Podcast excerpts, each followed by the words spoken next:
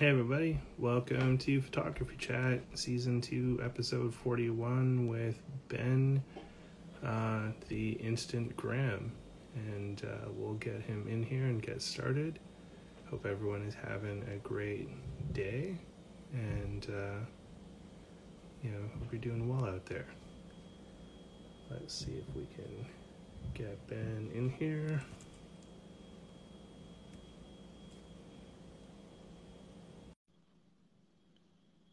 There he is. Hello. Hello. How are you doing? Oh, I'm doing spectacular. How are you doing? Living the dream. It's just another day in paradise, you know? That's that's what it's like here in this community. It's just paradise. It really is. It's a great community. I've been uh, very blown away by it the, the past few years I've been part of it. Yeah, it just keeps getting stronger every dang day. I got my my Squid Game jumper on. It's Halloween season. Give a little preview of the costume. nice. Um, so you, you're going to be like a Florida retiree then? Uh, I'm. Have you seen Squid Game on Netflix? I was just fucking with you, man. Oh my god, dude! my god, dude! Honestly, it's doubles though. It doubles. JP Yeah. says shout out to Ants. I would like to give a quick shout out to Ants. Um, have you ever just sat down and appreciated Ants? I mean, they're incredible. What They're they're me. doing. Yeah, what they're doing for society, unbelievable. what about what about ant farms though? No one's ever really talked about ant farms, and There's sort of a moral issue I have with ant farms. Um, you know, it's it's these ants were not meant to be farmed like that. It's not something's not right about it. Do you agree? no, it, it's absolutely like those, those little like skinny glass ones from Ah. like were kids. Um, I don't I don't really dig those, but those ones where they build those like massive, huge, Yeah. gigantor like multi-chamber things where it's like it's almost like an ant condo. I think that's okay. Yeah, I agree with you. It, it- we need the ants to have their space. The narrow glass ones are like I, the human rights violation equivalent for ants. I don't know what we would call that, but I guess an ants rights violation. Ants have rights. I, I guess it'd be like the equivalent of like the U.S. like supermax prisons versus like Finland's like you know crazy like Exactly. criminals go, and it's almost like um, you know like a resort of sorts. It- yes, yes, and well, we're doing our best out here. So I guess you know to just wrap that one up, and like America. Ex- I, I, I don't think any statement has ever more succinctly summed up the plight of this country than ant farms are America. So I guess like Ant Farms 2024. I, I don't know, like, Yeah, yeah, highly electable ant farms. JP's loving it. I mean, like JP is he's he's the real goat. Like you know. Yeah. gotta- Oh, he's the absolute MVP of of all time. I completely agree with you. It's it's a, it's a real talk. Like I don't know, like him and Han though. That's a tough one. Yeah, they they're sort of right now. They're sort of like neck and neck for me. I'm not sure how to like prioritize. I think they're both they're both MVPs. I mean, you can win co MVP. I guess I guess we can have them both up there. Yeah, Um, yeah. Let's say co MVPs, like how BlackBerry used to have like two CEOs, and it worked so well for them. I actually didn't know that. That is bizarre. That was like uh, an interesting thing with um, with BlackBerry was the two founders co-ran it for a while. Google was the same way Oh. too. Originally, Google was like co-CEOs between the two dudes that founded it. wow, who knew?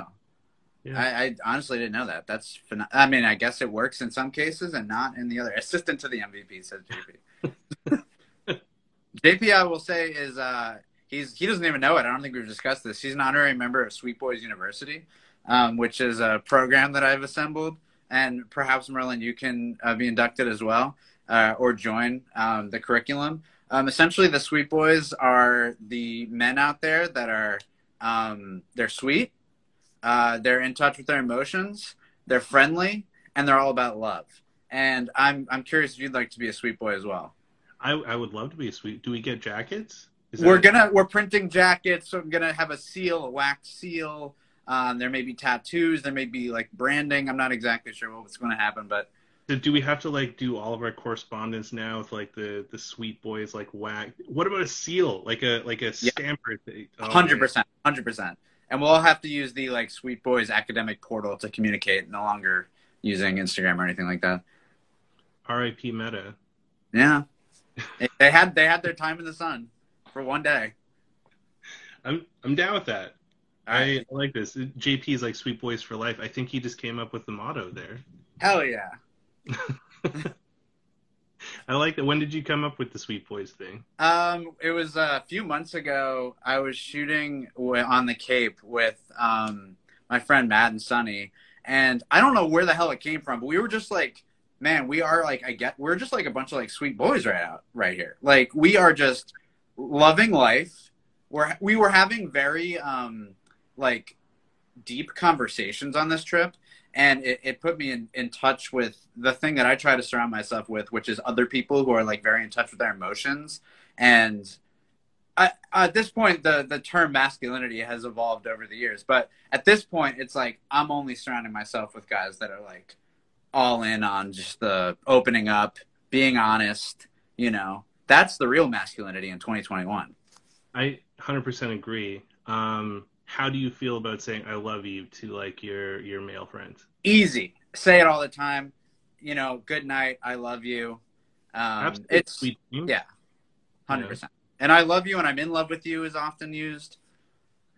Absolutely. I I like saying that to people that are important to me all the time. It doesn't matter sex or whatever. And and I think like there's an interesting thing that people need to sort of like divorce there where it's just like, you know, love and sex are not intermingled, you know. You Totally. You Totally. can absolutely love people that you do not have any physical attraction to whatsoever and um, you know, you can be intimate with people that you have no feelings for whatsoever. Exactly. And we're being more in touch with with that intimate side of friendship and and I think that that's just the healthy way to be and it's all about love. And something that I've always wanted to like port into the like YouTube channel is just like the love fest. It's like the positivity, the the having a big heart and going into everything with with that in mind is it's important. It's important to old me. It's absolutely important. I, I think, um, you know, Bobby Wiseau said it best in the room. You know, just needs to love each other a lot more, and the world would be a better place. I'm fed up with this world. You're tearing me apart. Do you understand life? I've seen that movie a lot in theaters. It's such a good movie. It's it's one of those movies that is so terrible that it like jumps the shark on being Oh. terrible. It like comes around and it's actually a good movie.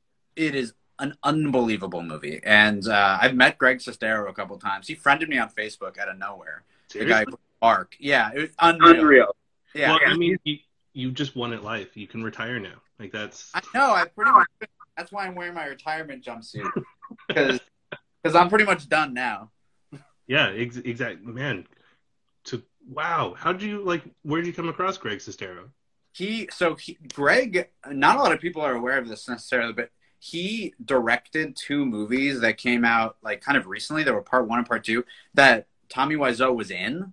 Um, they're really weird and must see movies. Um, but he would come by my like local theater to screen them, and so I, I saw him like a few times at that theater. And he's just an incredibly nice guy. I, I have no idea why he friended me on Facebook. That that was like not sure where it came from, but I, you know, I appreciate the love, Greg. Maybe he like preemptively knew Sweet Boys was going to be a thing, and he wanted to get close to you, so that he Yeah, started yeah. like, the Sweet Boys crew when when that actually happened. Yeah, I gotta send him. A, I gotta send him a text. I think. I think we might want to rope him into this for sure. Yeah, exactly. Yeah. So I'm curious, did you take the opportunity when you, you met him to be like, "Oh, hi, Mark"? Well, here's the thing. It's like everybody's going to do that to him, so I didn't want to like uh, inundate him with that. I, I figured his most the thing you would appreciate most is if I told him how much I liked the movie that he made, like Oh. because you know he put his heart and soul into this thing, and he's only known from being in the room. So you know, telling him that I loved his movie that he you know dedicated his life to, I think resonated a little bit. So I hesitated. You know, I, I held back. I, I can respect that completely. I mean, that's amazing he's done work outside of the room because I kind of feel like for most people that probably was a career destroyer. Oh, it absolutely destroyed so many people's careers. yeah. so many questions to it because there's like so many like storylines that start that just end. Like the mom, it's like, I have cancer. Anyways, I'm gonna go. they tried to actually make a documentary about where everyone ended up from the room, like where are they now, kind of thing. And Tommy Wiseau sued them, and really? it's terrible. It's it's honestly really sad because they made this documentary. I think they invested like uh, over a hundred thousand dollars in traveling around and interviewing everybody.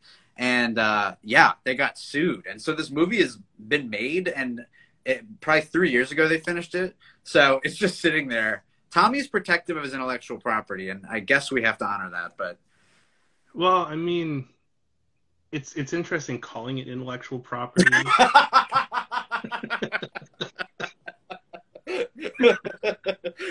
oh my god. I mean, there, there's one thing that I found really interesting, like learning more about um, the the movie, was there was always something weird about Denny, and I was oh. like, what, like why is Denny so weird? And it turns out Denny was actually supposed to be like a mentally stunted character. And the actor that got hired to play Denny, when he was reading it, he was like, "This is fucking offensive. Like, I can't, I can't do this." And so Tommy's like, okay, fine, whatever, don't do it. But he didn't rewrite the script at all. So he just left the script the same as someone who's supposed to be mentally stunted. And this guy just played it like a normal person, which made him seem like an absolute psychopath. Yeah, and he's like too old for the role too. He's like supposed to be a kid, but he's a little man. It's it's very uncomfortable, but that's why we love it. That's why it's still in our hearts today. That's why we're still talking about it today. it's such it's such a great one. But uh, Rodrigo has a question here. How many Polaroid cameras do you have? Oh my god, I actually don't know. I don't like to even know. I feel like it would be like bad to know. Um, I've recently started selling a couple things, which I've never really done before, just because I felt kind of bad that I've accrued so many. Um, but I mostly own cameras that I use. The the cameras that I have that that I don't use are like they don't work or they're old pack film cameras or something like that. So I mostly have a very like small core of cameras that I actively use and uh, I try not to hold on to things for too long that like I sold my Lomo Instant Square the other day. I just felt like somebody else should have that. If like if I'm not using it, someone else should have it. That's a great camera though. It is a great camera, yeah. But I I was using the um the uh, Diana Square and fell in love with that. And so I was like, all right, do I need two lomography square shooters? I think I can just settle with one. That's totally fair. Like I use the Lomo Square mostly as a cheap alternative to giving strangers instant photos over a Polaroid. That's a good idea. Yeah, that that makes sense. Are you good with it? Like the viewfinder is kind of hard to use sometimes. Well, the zone focusing is really fucking annoying on it because that is also seventy percent of the time you're taking a blurry ass photo. But right. when you nail it, it's so nice. Oh, it's amazing when you nail it. Yeah. But I, have gotten a little bit better with it with like the judging because like I was never good with maths or science or whatever. So that whole like judging distance and stuff. Yeah. Been um, an, an, alien thing to me, but I've gotten better with that, and it just usually lives in my backpack, so I can uh, give away uh, photos to people. We've got a view back comment in that. it, it is, um, I like the format though. Like I really like the format, and I, I feel though like getting rid of camera things. Like um, I uh, I just went to my first camera show as like a person selling the other weekend, and it was uh, horrifying to realize that I had enough stuff to look like one of these camera vendor guys. and I was like, okay, yeah, I think I have a problem now. Yeah. Yeah, no, this is like an absolute issue that needs to be addressed. And you know, it's it's a, you're you're looking at yourself in the mirror essentially when you look at a table full of cameras, but that's that's how it goes. Yeah, yeah, but I'm better about it. and I and I try not to go over the like I, I pretty much like my stable of cameras like the thing that I would if you just cut me off tomorrow always be using is the Polaroid 600 SE, the pack film camera, the Pentax 645 N2, and the Polaroid SLR 680. Like th- like those three cameras. If you just like told me Ben, you can't have another camera, I'd I'd be totally fine. Uh, that being said, I just I just got a Mamiya RB67 yesterday, so so it's like I can't be trusted, and I'm a uh, hazard to myself. But I saw that in your stories. That um, that's very nice. yeah, I'm a hazard. I'm a hazard to myself. Uh, Polographic, do you still have the Fuji 500 AF? I actually sold that because um, the Lomograflok back, I feel like, is the best way for me to use Instax wide. So I didn't really hold on to any Instax wide cameras. That's fair. The the 500 AF is something that I'd like to put in in the stable at some point. Yeah, Um, because I just I do so much still with the four x five on like pack film and sheet like instant sheets that I, I haven't been able to justify doing the Graflok yet. yeah. Wait, which, which, which film are you using for 4x5? Um, I still have some like Type 55 and Ooh. um, some other sheets there, and then a bunch of Ready Load too that have been Ooh. sitting on, and Sheesh. a, a bunch of FP 100 that I've been like. I've debated selling it because it's like I look every time I look at the fridge, I'm like, you're just so much money. You could there's so much Yeah. you could do, but then it's like, but then if I wanted to shoot you, I don't, I can't justify spending how much people want for it now. right. Oh, wait. So you're saying that you feel bad shooting it as well because it's No, like I don't feel bad shooting it, but Oh. I call, so I call it unicorn tears because it's like every time you pull the tab and you pull it out, it's just like one more tear is just like come out of the unicorn and that's it. yeah, yeah, yeah. You know, so but I fucking love shooting it. It's, Yeah. it's like hands down my favorite film type that has ever been made. Um, so I'm glad that um, you know Florian started One Instant and, and created that so that when the stocks of FP100 and its ilk finally do Yeah. dry up and go away completely, there's still an option to be able to use those cameras, even though it's expensive as heck. Um, Yeah, I mean, I really hope that they're able to distribute in the U.S. or something. I mean, the shipping cost right now is is kind of brutal. As much as I've been like the number one like Supersense guy, like I love Supersense film. Um, I have no problem with how it shoots. I think it's beautiful, honestly. The price per unit, I don't even. I'm like, I I understand why it's so high, but the shipping being like 50 euros or something. It's, it's like brutal. Like I can't, I can't afford to do that. That's 20 pounds a, or 20 euros a frame. You know, it's just like, that's too much. It's it's a bit insane. Um, I'm excited though about the new land stuff. Um, I want to. Yeah. Yeah. That's going to be cool. I'm, I'm, I'm very into that. Um, I think that it's a great way to revitalize those cameras. The only issue with it, I guess, is that like the uh, photos will be reversed. Like, I don't know if you've ever used Polaroid film on Yeah. like the Goose or whatever, or an RB or something like that, and the images are flipped. So that's the only like drawback. If there's any text or if it's a sign or something, it'll be But flipped. it's But the same as like eight x ten Polaroid using the new Polaroid eight x ten. It's all in right, it's yeah, exactly. It's flipped on on new eight by ten. Whoops! I just almost knocked that over. I mean, if you if you wanted to like get really creative and fuck around with it, you could shoot people through mirrors with it. There you go. Or only take mirror selfies. There you go. That's an expensive mirror selfie camera. Pete Madden says, "Flip it and post, baby." Um, on on the pack film one though, Pola Junkie asks, uh, with the FP 100 prices going so ridiculous, what's the most you pay for a pack? Yeah, the prices have gone very dummy. Um, I will be just out with it. Um, I kind of resolved to stop buying it. I have like a store of it in my fridge. Um, its its prices have really risen by like forty dollars at least in the last like year and a half, which makes sense because it's getting very rare. Um, but like a few weeks ago, we Lauren and I, Lauren sort of enables me occasionally. She's my fiance. And she's always like, "Well, you're gonna really want this. Like, we got to make sure that you have a little bit of it left." And so we like bought five packs from Japan for like eighty dollars a pack or something. And, and I was like, "That's it." Like, I, I think I can't possibly go above that. The price of like a hundred a, pack is so ridiculous. Um, it's it's it, it as beautiful and amazing as the film is. It's almost wrong to pay that much for it. You know, it doesn't feel right.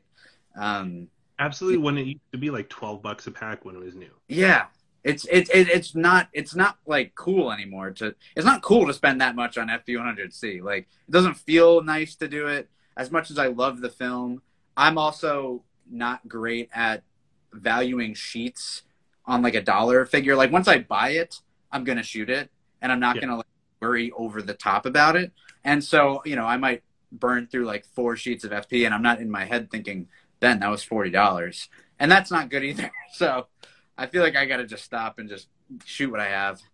I, I was just talking to Han about this of just like the film hoarding, and Yeah, whenever I look at the film fridge, I'm just like, there's so much money in there.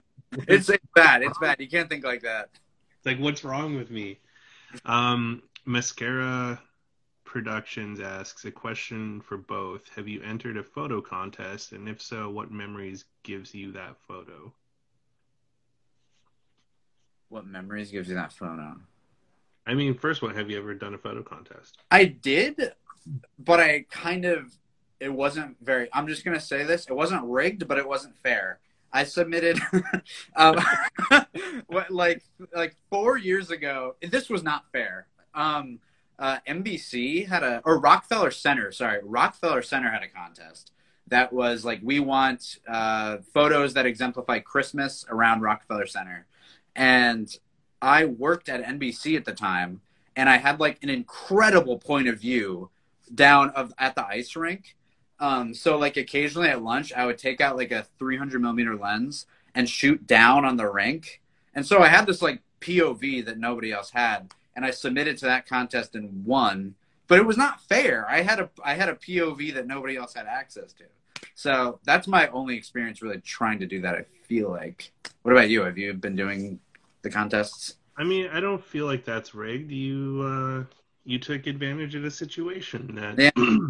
It just Yeah. felt like you know I, I had the upper hand and it didn't feel fair, but literally the upper hand. I mean, I was on the ninth floor, so well, and I mean, this is why you're like the chairman and CEO of Sweet Boys.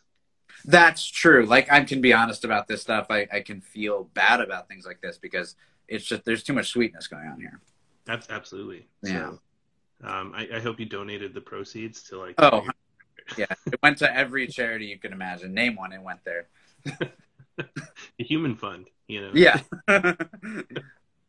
Um, I I never did a photo contest thing, but there was that print swap Mhm. thing that was like kind of um, popular a few years back, where you know they would get you to pay money to put your photos into this thing, and you your photo would get sent to someone, and then you'd get someone else's photo. And that was kind of a cool thing because like you got selected. I'm like, ooh, this feels special. This is so neat. Um, but then I didn't really like any of the prints that I got. I was just kind of like, Okay. man, this um, I put like my A1 work out there, and this this one is not yeah. not great. It's the risk. I mean, that's the risk with like Secret Santas or anything like that, where you know you can put your best into it, and really that should be the spirit of it.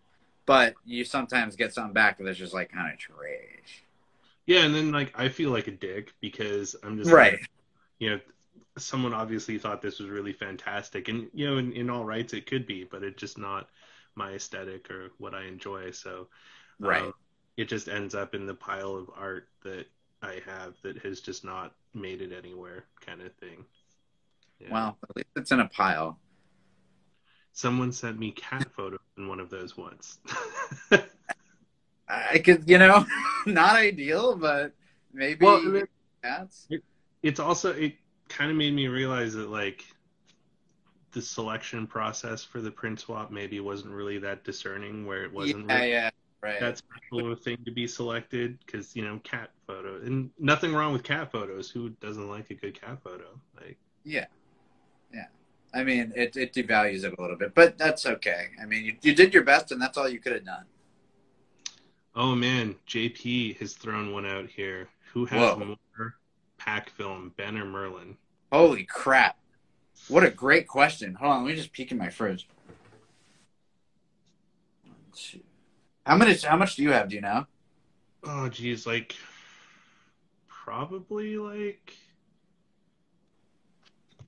30 packs or so Okay. I would say I probably have twenty five of like FP.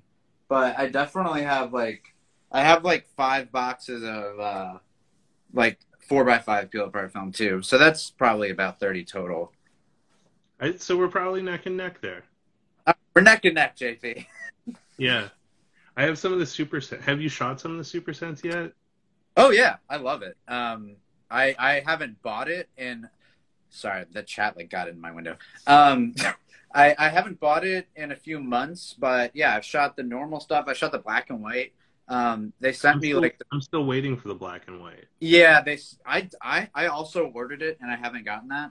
But, but um, they uh, Chris the production guy uh, production manager sent me their first tests like in December and it was so cool. For it was like really cool to get like a prototype of a film. I think that was the first time that I'd ever gotten something like that, and it was like really messy. He's like, "Be careful, this will explode in your camera." He didn't even know if it was going to arrive like intact. And uh, the first shot looked really good. It beautiful. It went sepia actually, which I'm not even sure if it if it is going to like the new stuff. The second one, um, the peel like slipped along the unit when I pulled it out. So like only half of the image printed on the photo. So interesting stuff. I mean, I love like the messiness of Supersense, but you know, in that case, it didn't work out perfectly. But uh, yeah, I love Supersense stuff. And you do you have some in the fridge? I do have some in the fridge. Um, I have like three or four frames of it left. Um, I'm curious though, the black and white, does it have the same smell as the color? That's a great question. I remember it kind of smelling like paint. Um, I wouldn't say it was the same smell. There was chemistry everywhere. The Okay. inside of my holder was soaked. Drive-by film, what up? Yeah, talk about dirty peels. Um, well, and I mean with Supersense, when you're shooting the color, anyone that shot it, dirty peel is definitely an appropriate. yeah, um, these, these be some sloppy peels for sure. Um, Yeah, it's um, but that's really, I think, beauty of it. yeah, kind of like it, it reminds me of like this old Pee Wee Herman meme that I saw like way back in the day, where it's like it's a cartoon like drawing of him holding up like the letter of the day kind of thing, and the letter said Bukake. Ma- Look, like that's that's good Yeah. stuff. Yeah, and That's I mean, quality. it works with the Supersense because uh, Oh, for sure. Um, for anyone Very- just tuning in, wearing a Squid Game costume, just in case it wasn't clear, I'm repping the Squid Game right now. I'm actually in a Squid Game right now. They they let me sort of leave the auditorium for a second to come do this live, um, but there is a gun trained on me right now, so I'm having a good time. And Kier- in in Squid Game, who's your favorite character? I love 001. That's why I got his the old man. I, I just I just love the way he uh, he moves through. I will obviously won't spoil anything, but uh, uh, yeah, I, I yeah I almost don't want to say anything more than that. But I just love the way he moves through the games with such like almost childlike because of how old he is. Um, wonder, you know. I guess it's the joy of dementia. Everything just That's what I'm looking forward to. That's what I'm really looking forward to. Is that big, big doll girl watching? That doll is right off camera. I, I, I can't even touch the phone, otherwise they'll pull the trigger. But it, it's she's right over there. So I, I went to my partner's house the other night and I got out of the car and it was like it was dark out and I heard that like the, the robot talking from like a field over by her house and it's like in the pitch black and I'm like, Are you fucking kidding me? that's incredible. It was- the whole talking in the song and you're just like, Oh man, someone's playing squid games in the field. That's that's kind of fucking crazy. Um if it, it, and there was a time of probably at least one week where if you were anywhere in the entire U.S. or the world, someone was watching Squid Game within like 30 feet of you. So, so it was likely you were hearing audio from that. No, they were in a field. Like they had big speakers. It was like super, super loud. It was kind of crazy. This was just like the other week. Okay, that's upsetting.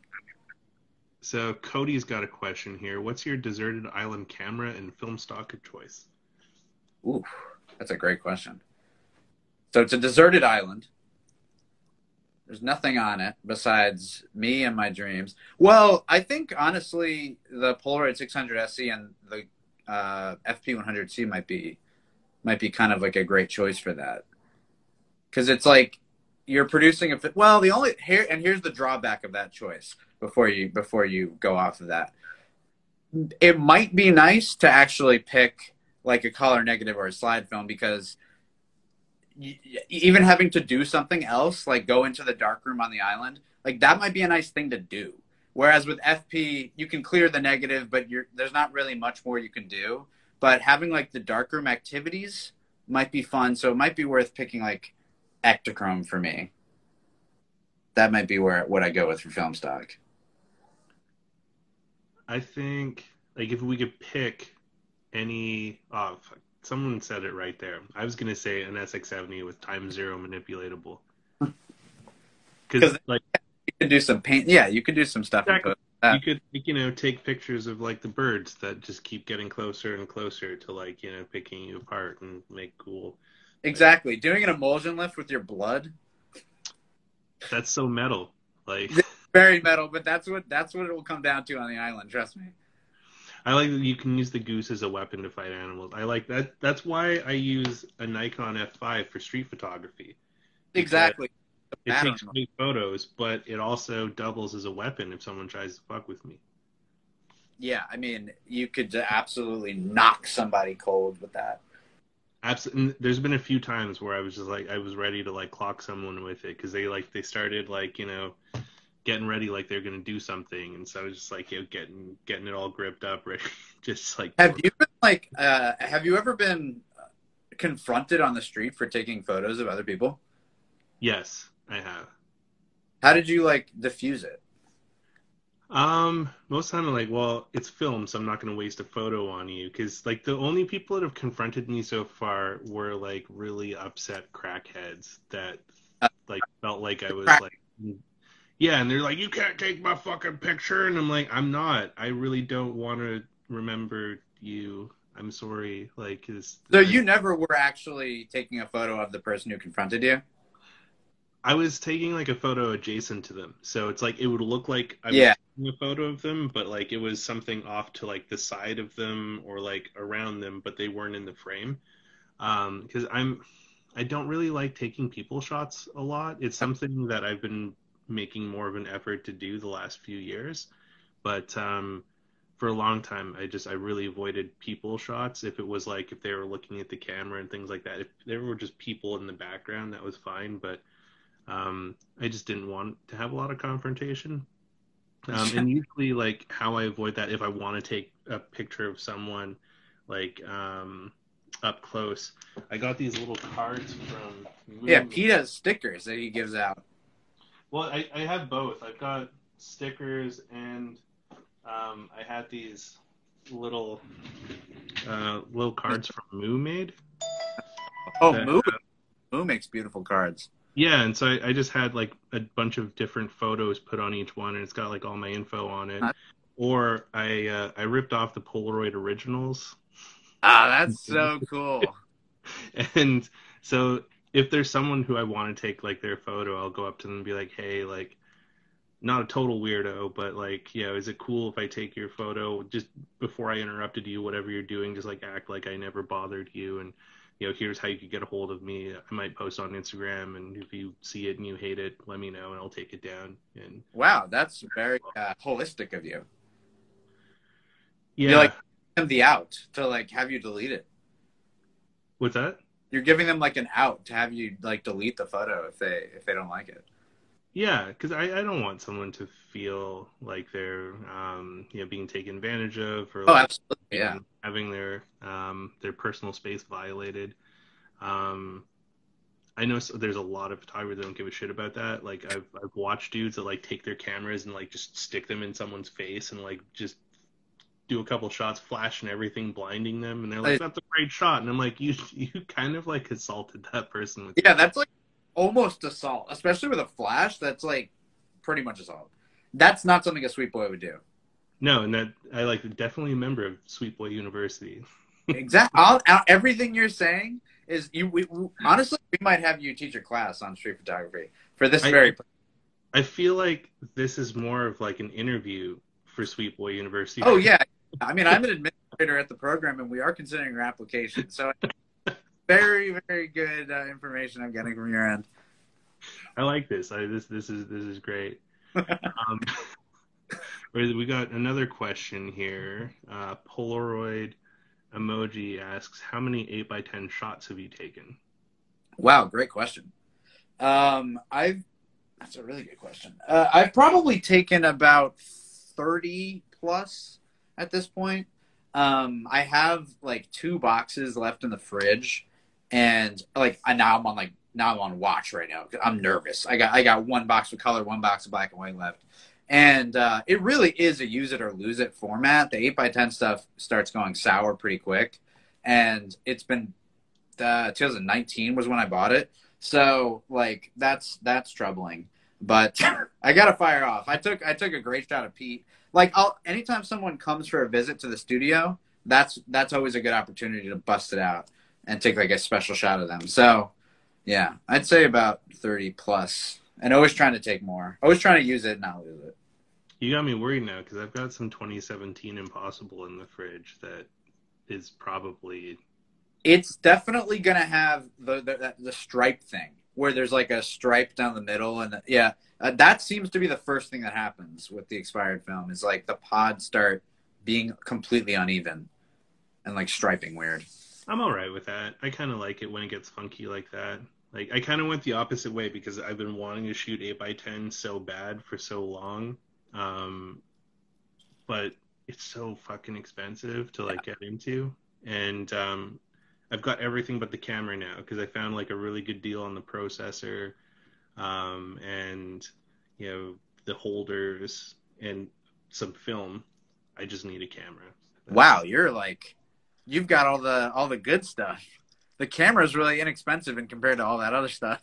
Yeah, in in comparison, it, it really it I couldn't believe how expensive processors oh, got. It's absolutely absolutely brutal. Um, that's that's how it goes though with with these like really rare materials that are made only in you know 10 year period of history that we're using for the rest of like with no new equipment being made besides those manual processors you know gets pricey I blame CatLABS. I bring I blame CatLABS. Yeah. I absolutely. I have uh, the holder that they that they sell. That that was like four hundred dollars. It sucks.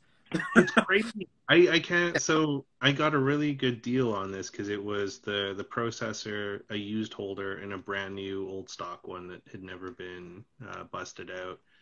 And it's crazy how expensive it is because it's just just literally a little stepper motor and a couple of big massive steel rollers. Exactly. It's just, it's just like the ejection port of a Polaroid camera just blown up. There's yeah. no reason to be that much. And and back when Polaroid first discontinued the format, it was unclear that it was going to come back, and the processors were like fifty bucks. Like, yeah, it sucks now thinking about. I mean, that's there's always hindsight in the film world. Everything is everything is hindsight with with every single film stock and every single piece of equipment, but it does hurt now. Well, I was just talking to an, a new old friend, and he was talking about when he bought his Deardorff in like the '80s, and he's like, "Yeah, I, I bought this for like 500 bucks." I'm like, "Just shut the fuck up, just." what? Sheesh. exactly. I was just like, "You're gonna Sheesh. make me." I would. I that has. Uh, it's it's crazy, and like another guy was like, "Oh yeah, you could you used to buy Leicas for like a couple hundred bucks," and I'm like, just stop. yeah, I that I that I don't want to hear. Actively, do not want to hear that. Yeah, that's that's not a fun story because no, no, no, that's bad news bears. It's just crazy how expensive gear has gotten in in the last little yeah. bit. Like, bought my F5 in 2017 for like 250 bucks. And then I was like, I kind of want to get a backup just in case this dies. And they're like five, six hundred bucks now. Absolutely nuts. I, it's it's honestly affecting the my reviews a little bit. Like I um I have my earliest review is probably like March 2020 or something. And even in that tiny time window, the prices of the things that I'm reviewing are dramatically rising. So all the comments are like, "Well, where can I find this camera for 20 bucks?" I'm like, it was 20 bucks back when I released the video. Now it's like 50 for no reason. Um, Yeah. It's it's crazy. It's there's been a crazy amount of inflation. I think there's a good and a bad element to it. The good element is that a lot more people are into film photography, so the competition for these cameras is way higher. That's what that means. But the bad thing is that it's making so much stuff inaccessible. However, the other the other element of it is that a lot of these cameras are professional cameras. They're now getting back to the price point that they were new. Like the Pentax 645, I don't even know what it sells for now, but it's probably like 1800 maybe now. And that camera was $2000 back then. So so like it's almost like the market has corrected back to its original place because the demand is back. Um, but it's it's tough because there's not that many good amateur cameras that are being made now. You know. Yeah, Waster of Silver just said he picked up his first M6 for 600 bucks in the 90s. Like, Well, that's just that's that's that's I like like I don't like that's mean. we got Kyle Depew in the chat, and that's huge for Biz. That's massive for B. this is a funny question. Um, Kodak pack film, chances of it happening from 0 to 10. I'm doing the Usain Bolt right now. Um, I was wow. I'm curious to hear your take on it. And Yeah, when the rumor first percolated, I was my first thought was zero out of ten. That was like my, my initial impression because the cost of production would be extremely high. Um, Kodak, yes, they revived Ektachrome and it was a huge accomplishment, but pales in comparison to the accomplishment, in my opinion, of bringing back a format that uses completely different materials than you know celluloid. And uh, so I was like zero zero zero. The person that told me about that rumor initially was very um, clear with me that the that the that this was like a legitimate source. This wasn't just like a made up thing. Like they were actually exploring this in some capacity. But I don't think that it's possible. I, I would give it at this point like a three, maybe a two, just because it seems it seems like a, a niche product for an even smaller subset of people who would want that. You know what I mean? Like people don't know what pack. I, I would give it a, like a 1. Yeah, I'd say one. One is one is a, a safe bet. because it the the biggest problem, and, th- and this is why Florian had to go the direction he did with Supersense, is the packing. No one no one knows how to build the machines, Oh. pack them like that. And the last remaining machines that existed in the world to do it, Fuji repurposed to pack cosmetics. So uh, you know, fuck you, Fuji. Yeah. I mean, the only thing that originally when this leaked, the only thing that to me was in its favor is that Kodak did produce pack film, you know, in the uh, like late 60s, um, the 50s and 60s. They were working on roll film and pack film. So, like, Kodak actually did produce that stuff for Polaroid. Um, so, like, they maybe have all that information somewhere uh, about like how to build the accordion style packs and stuff like that, but it still Well, seems they- very Kodak made some of the raw materials, but Polaroid still did the finishing. Yeah, yeah. But they still may have shared some level of information. I'm not sure. Especially because Polaroid, you know, said yes to Kodak eventually when Kodak kept begging them to make their own pack film. So like maybe Kodak at that point had been apparently they had been in research and development on how to do it. So I don't know. It seems far fetched, like the most far fetched thing ever. But what a I'm j- sometimes I just like to daydream. Can you just imagine when that if that news dropped on uh, you know Google News search and it says Kodak releasing PR44 pack film, the community would just empty their bowels immediately. I, I'd make out with whoever. Um, Oh yeah, they I'd made. kiss the freaking skeleton in the corner of the room that I've got dressed up for Halloween. I'd be I'd. I'd be stoked on that. I'd go to a graveyard and kiss the freaking stones. I would do whatever. I'd be dancing in the streets. It, it would be amazing. What I would like them to see bring back, and, and could be less of a niche product than than the pack film, is ready load sheets, a four by five. That would be awesome. Yeah. I completely agree with you. Ready load would be awesome. I think that was such a cool technology. Seems like such a weird thing that it was discontinued, other than you know large format film being a lot less commonly used. But um, well, so it was discontinued because it was a partnership between Kodak and another film company that really loves killing products that people love. Um, I, I, guess you I probably... can't think of which. I can't think of which. Yeah, I can't... you couldn't imagine a company that wanted nah, to do that. I can't think of anyone but doing that. That partnership fell sour. Um, and and that's why the product went away because there was like patents that Fuji held and patents that Kodak held, and you needed both to make it work. Yeah, and um, that being said, New Fifty Five is making Ready Load. I don't they know if do, yeah. They do, but it's like it's like very small scale, obviously, and they sell out almost immediately every time they do it. But um, they do it, so there's clear they've clearly figured out how to do that. Yeah, the the new 55 guys are doing some cool wizardry. Yeah, that stuff's amazing. But they have production issues of their own that are really bad. I mean, people ha- are still waiting on orders from a year and a half ago that they placed. Like it, it's it's gotten really backed up.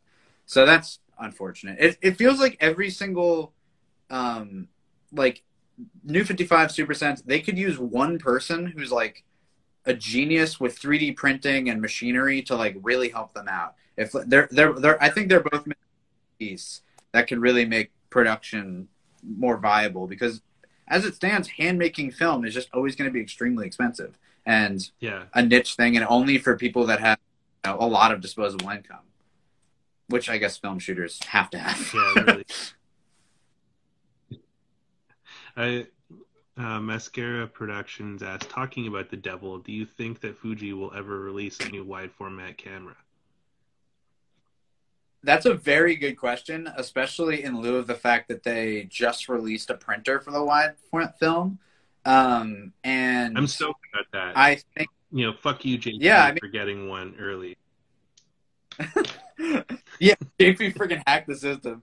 Um, I don't love like the printers necessarily, but um, what I'll say is that it's a huge positive sign for the fact that Fuji's invested in wide film. The fact that they even released that product to me tells me that they are probably planning to release a camera, and they released black frame. I mean, that's pretty that's pretty sick.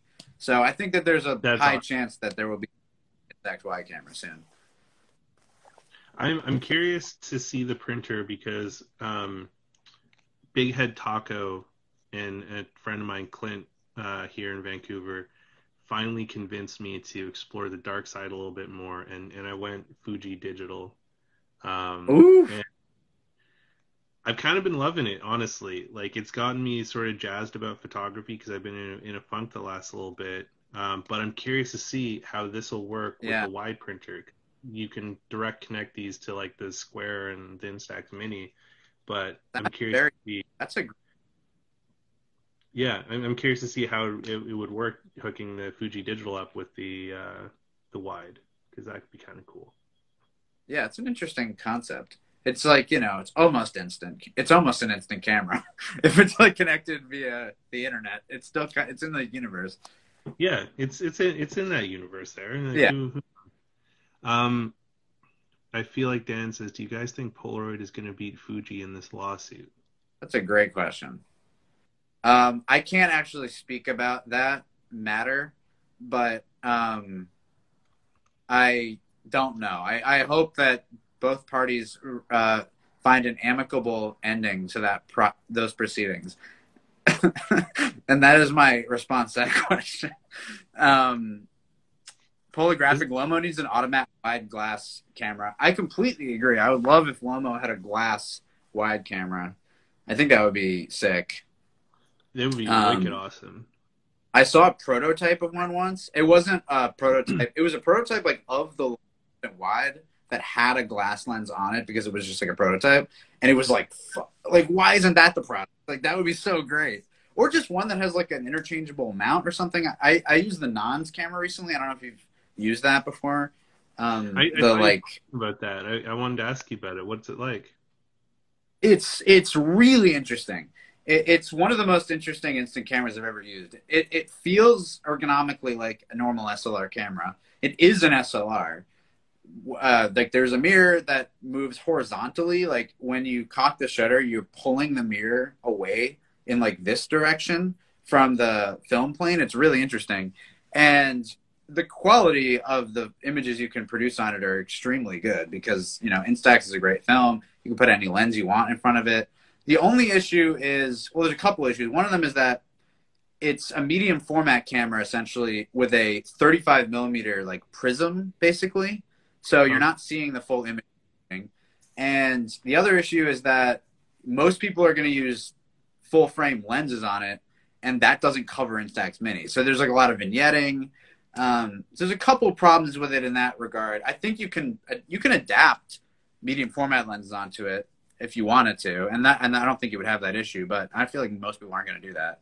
Um, it has like an EF adapt uh, EF mount, the one I have. So it's really cool though, and I would love like if there was a wide version of that camera, that would be almost the dream instant camera at this point. It, you, an SLR wide would be so It would- good. It would be I- enormous, but it would be so cool. I've said this in so many other chats that like I do have a healthy hate towards Fuji, which I've had to eat some crow recently in buying the the digital camera and uh, you know to I feel like Dan's point, the Fuji digital cameras are really fucking amazing. Like Yeah. um this thing has not ceased to amaze me in the like 3 months that I've had it. The Fuji glass is like fucking mind-blowing. Um the Instax Medium is a beautiful film, but most of Fuji's cameras are pieces of shit. I like the way you said that. that was that was like very well said. Um, yeah, I mean that's the issue with it. And luckily, they haven't seemed to go after anybody about the, making cameras. Like the fact that Lomography has been able to make cameras is great. Mint, you know, the the, the third party cameras are interesting. I feel like nobody has like absolutely hundred percent nailed one yet where like the RF seventy is maybe close, but the lens is a little too wide, it's too expensive. Um, I, I just think that there's like an ideal camera out there that hasn't been made yet.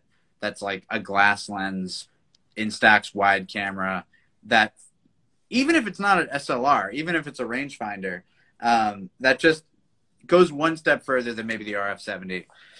I think that would do us a whole lot of good. Is it too much to ask? I don't think so. I don't think it's too much. Uh, to ask. Nelson um, asks Ben, your channel is super underrated, and I love it. I shoot mirrorless, but want to get more into film. What would you recommend that isn't an Instax for a beginner? Um, is that a question about like generally cameras? Yeah, I guess generally cameras because they don't want to do Instax. So Well, interesting. I mean, Lauren, my fiance, um, like I've been trying to not trying to get her into shooting because like I'm not gonna like try to like pull her into this universe any further than she's been, which is like having to deal with me doing this all the time. Um, but I did get her a camera. Uh, I got her a T2, and she broke it like almost immediately. So now she's shooting. now she's shooting with a Pentax zoom, like the IQ zoom cameras, and I feel like it's become a great starter 35 millimeter camera. Like it's 30 bucks. It you know it's a it's a great way to you know the fact that it has zoom. Uh, the viewfinder is really nice. Uh, you know, obviously you can turn the flash off, and there's like a timer and a red eye removal. Like it has some features that are pretty nice. Um, I would say that's like a nice starter point and shoot camera that's very cheap because Pentax made so many of them. Um, that's just for the point and shoots. But if you're looking for like an SLR, I mean, you can get like a Minolta probably at a thrift store for, for 20 bucks. I would say probably go that route. What do you, I, what would, I, I had a feeling you'd be a Minolta gang guy. I did, yeah, I've got a Minolta SLR on the shelf back there.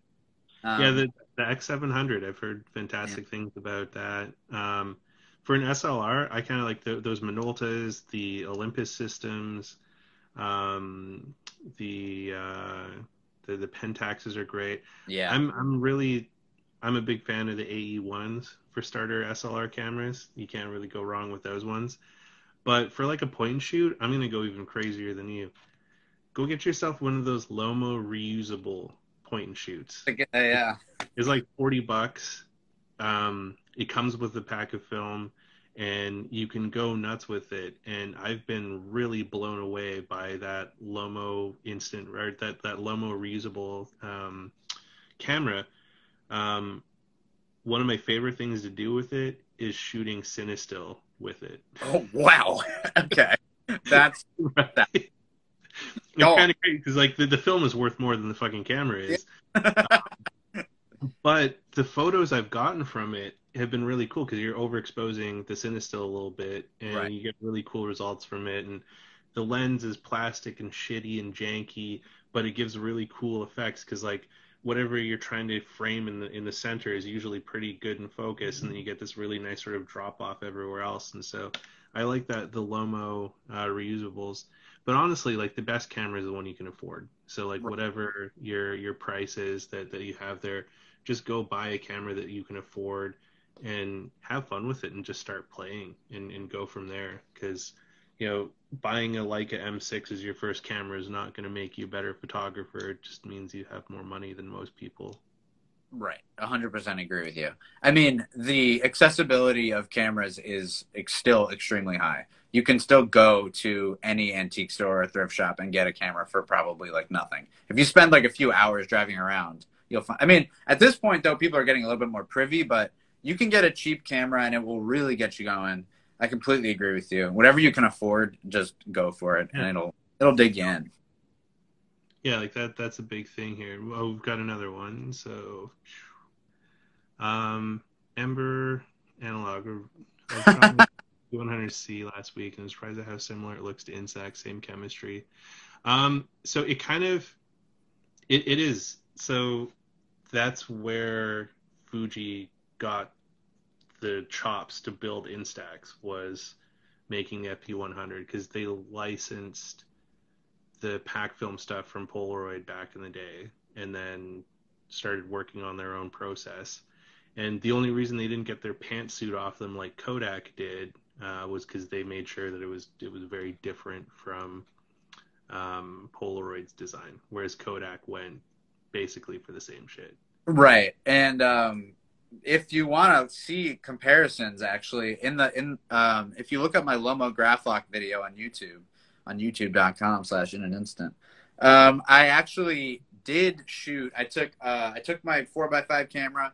I took a back that had FP100C, and I took the Lomograflok with Fuji Instax. I metered properly for both, and I shot them side by side. And it is remarkable how similar those those film stocks are. Like you said, I mean, it's using essentially the same software. Um, obviously, there's different speeds, and one's integral, and one's pack film. There's like slight differences in dynamic range, but they do look very similar.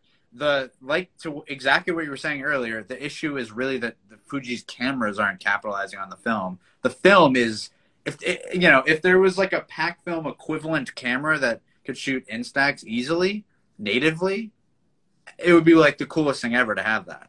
Uh, instead, you have to get mods, and they're really expensive, and they're cool, but not everyone can afford that. Uh, what gave it away was an accidental sunshot where just so I like the polarizing. The Polarizing. polarizing really cool. Yeah, Everyone loves the solarization. It's all about the sauce. exactly. It's it's all about the sauce. Uncle got- Joe. Um, how deep underground did some photographers go? I don't understand. What a. I don't know what to make of this one.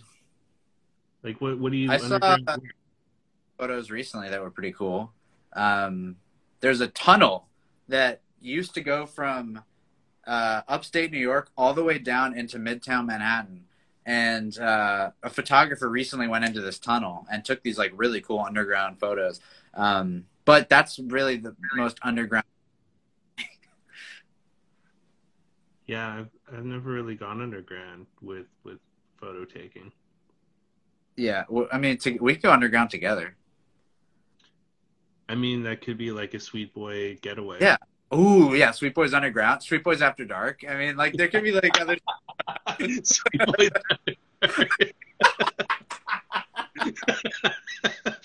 Like who knows what we might get up to? I mean, the Sweet Boys could get up to all.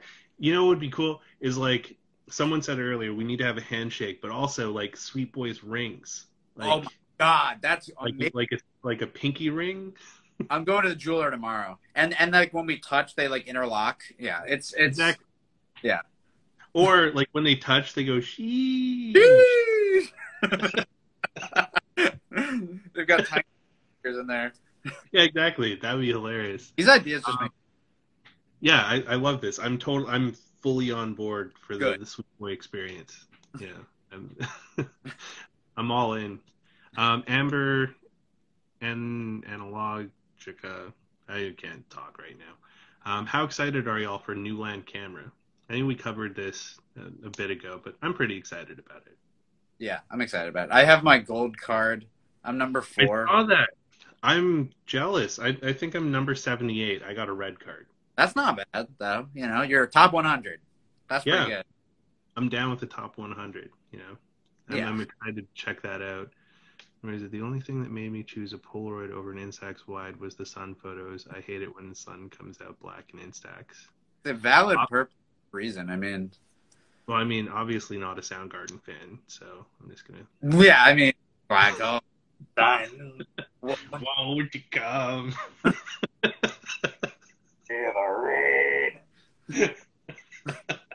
Yeah, so clearly not.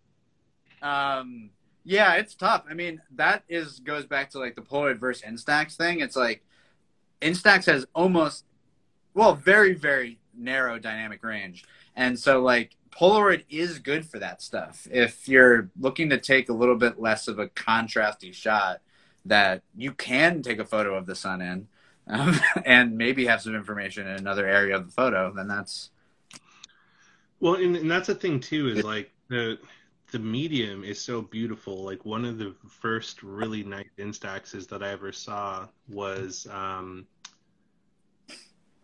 Dave Rollins. Uh-huh. He took a bunch of Instax photos of us with his Graflex, and it just it was almost like when he gave. I was just like, yeah, it's like like a tear formed. It was just like this is so beautiful. Um, and just to plug Dave out there, Dave just released a book here, Portrait of a Photographer. Um, and it was a project that he did that was one camera, one film type, and uh, he created um, over 60 portraits of different photographers with his Graflex. And uh, it's available now on his page if you want to check out some some sweet, sweet bokeh portraits. yeah, that project is nice. Yeah, and I was a little stunned because he uh, there, there's we talk about Han there. there there's a Oh, there it is. Ah, ah. this is uh, this is one of my all-time favorite photos that's ever been taken. Oh, this guy. This is the real goat right here. Oh, yeah. Grant Brittain, that guy. Yeah, Grant is just talk about kings. Dude, he is like he should be a sweet boy too. He he might be eligible. His Instagram is so great. I mean, like talk about people who have like evolved to the current photography world. Like Grant's IG is incredible. Well, and Grant's work blows my mind. So he was the first guest I had that gave me sample photos because I'd never thought about that as a thing before. And when I was talking to him about interviewing, I was like, "Hey, can you just like you know send me a quick blurb about you and like a um, just a profile photo?" And he's like, "Oh, do you want some other photos too?" I'm like, "Sure, if if you want to send me some other photos, that's cool." And dude, send me like 500 megs of his photos. What? God. Yeah. And he's like, just pick which ones you like. And it was all of these like old school photos from his like skate days That's and then a bunch of his like artwork. And I was just like, dude, your creative photography is fucking mind blowing. Like, Wow. this is cool shit. Like, you've just been kind of like, people know you as like the skateboard photography Right. guy. Like, man, your his creative stuff is so Wow. beautiful. He's just like the one of the nicest dudes ever, too what a legend. the guy, absolute legend. And speaking of legends, like Dave took one of my all-time favorite photos of uh, of me that's ever been taken. This was at Armand's shop in in Oh, Denton, sick. in Camp Exchange. That's Denton right there. Oh my god, that's So it's if you haven't picked one up yet, I definitely recommend um, hitting up um, Synodar on the grams and uh, clicking that link in his bio to pick up one of these sweet books there. sweet. book. And um, Grant's page, it's it's J Grant Brittain, is uh, where you can find him on the grams. And then uh, where is it here? I feel like Dan asks, Ben, are you working on any new projects, books? I enjoyed the Roadside Hudson Valley book. Oh, that's very nice of you to say, Dan. I love his I love his username. I always think about that. I feel like Dan. I mean, I feel like Ben sometimes. I feel like Dan sometimes too. Um, yes, I, I actually finished a project the um, already in the in the books, so to speak. But I haven't actually finished scanning everything yet, and it's it's it's like so overwhelming to me. I, I've I've really set it aside, and I'm gonna come back to it. But I have the concept. I have the book. I have all the photos finished or taken, captured. Um, but uh, yeah, I haven't yet collated everything and sorted everything. But uh, it's it, the basic concept of the book is about like the life and death of the West. Um, like there's a lot of focus sometimes on the decay of like Route 66 and stuff like that. Um, but I'm going to juxtapose that a little bit with like the flourishing life that's also out there um, and the incredible nature and vibrant people out there. So I have that project in the bag. I, I worked on it last year. Um, I spent a lot of time on that. So I'm very excited about it. I'm just not. I'm just not done with it yet. That's really cool. Yeah, it's like it's like it's big for me. Oh, I'm excited for when that comes out. I love that kind of stuff. Like, um, one of my favorite books I've got in the collection is um, Jason Lee's A Plain View, um, which oh was like God. a road trip all through Texas, and um, it wasn't really capturing like the, the death of things, but just like the things that people drive past every day that they kind of ignore. Right. just- Yeah, It's it, it's a cool book if you haven't come across it. I think he's doing a reissue in 2022. Oh, sick! I definitely. I don't have a copy of it. I've seen a lot of the photography from it, but uh, Lauren stopped in to say, "Can't hear because I'm at a concert, but wanted to pop in and say hi." That's dedication right there. That's awesome. Hi, enjoy the concert. Um, I I have a book that's done. I just haven't dropped it for pre-order yet because I'm Whoa. just fucking lazy and um been going through some shit the last few months. So um I'll probably do that soon. Um have it printed, or using like blurb or something? I'm gonna use Blurb um, to um, do the printing, um, but instead of just having Blurb do the shipping, like what I'm gonna do with it is like go like have them ship me the copies because I like Yeah. to go through them and make sure they all look good before shipping them to people, and then um, you know throw in the something a little personal. And I like doing prints with them too. So That's cool. That's what I did with my last book. I ordered, I basically did like a special edition that I ordered in bulk to me, which I signed and put like a sticker in and stuff, and then had like a soft cover blurb edition that was like anyone could order because like it is going to be cheaper the soft cover, but um, you know, it depends on how many you pre-order. Blurb's printing quality is unbelievably good. So Yeah. like, I mean, I, I I definitely want to use them again, even if they're a little bit expensive. I've been extremely happy with them. Like I, I did my first book with them, and um, I also like to do the runs and like sort of limited things. So it's like the first Yeah. book, like a 90 copy edition, and like that was it. Um, I'll probably cap this one out at.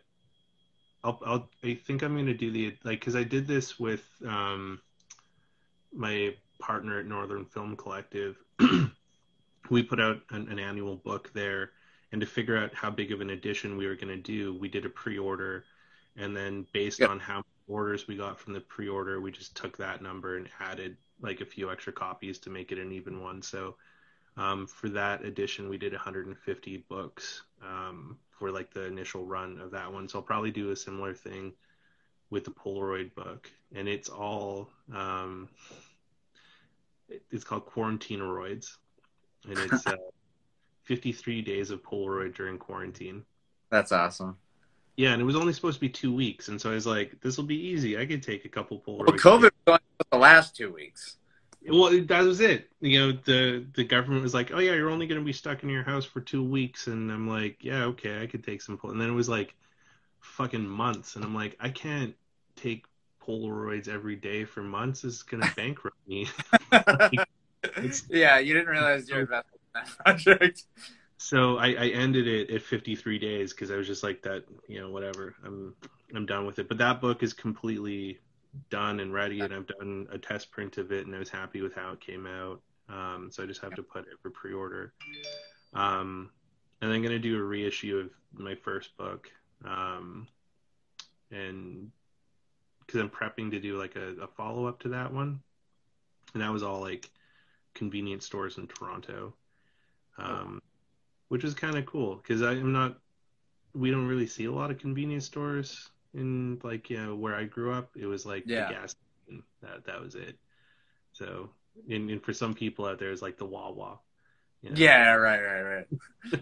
Shout out to Wawa, by the way. yeah. Much love.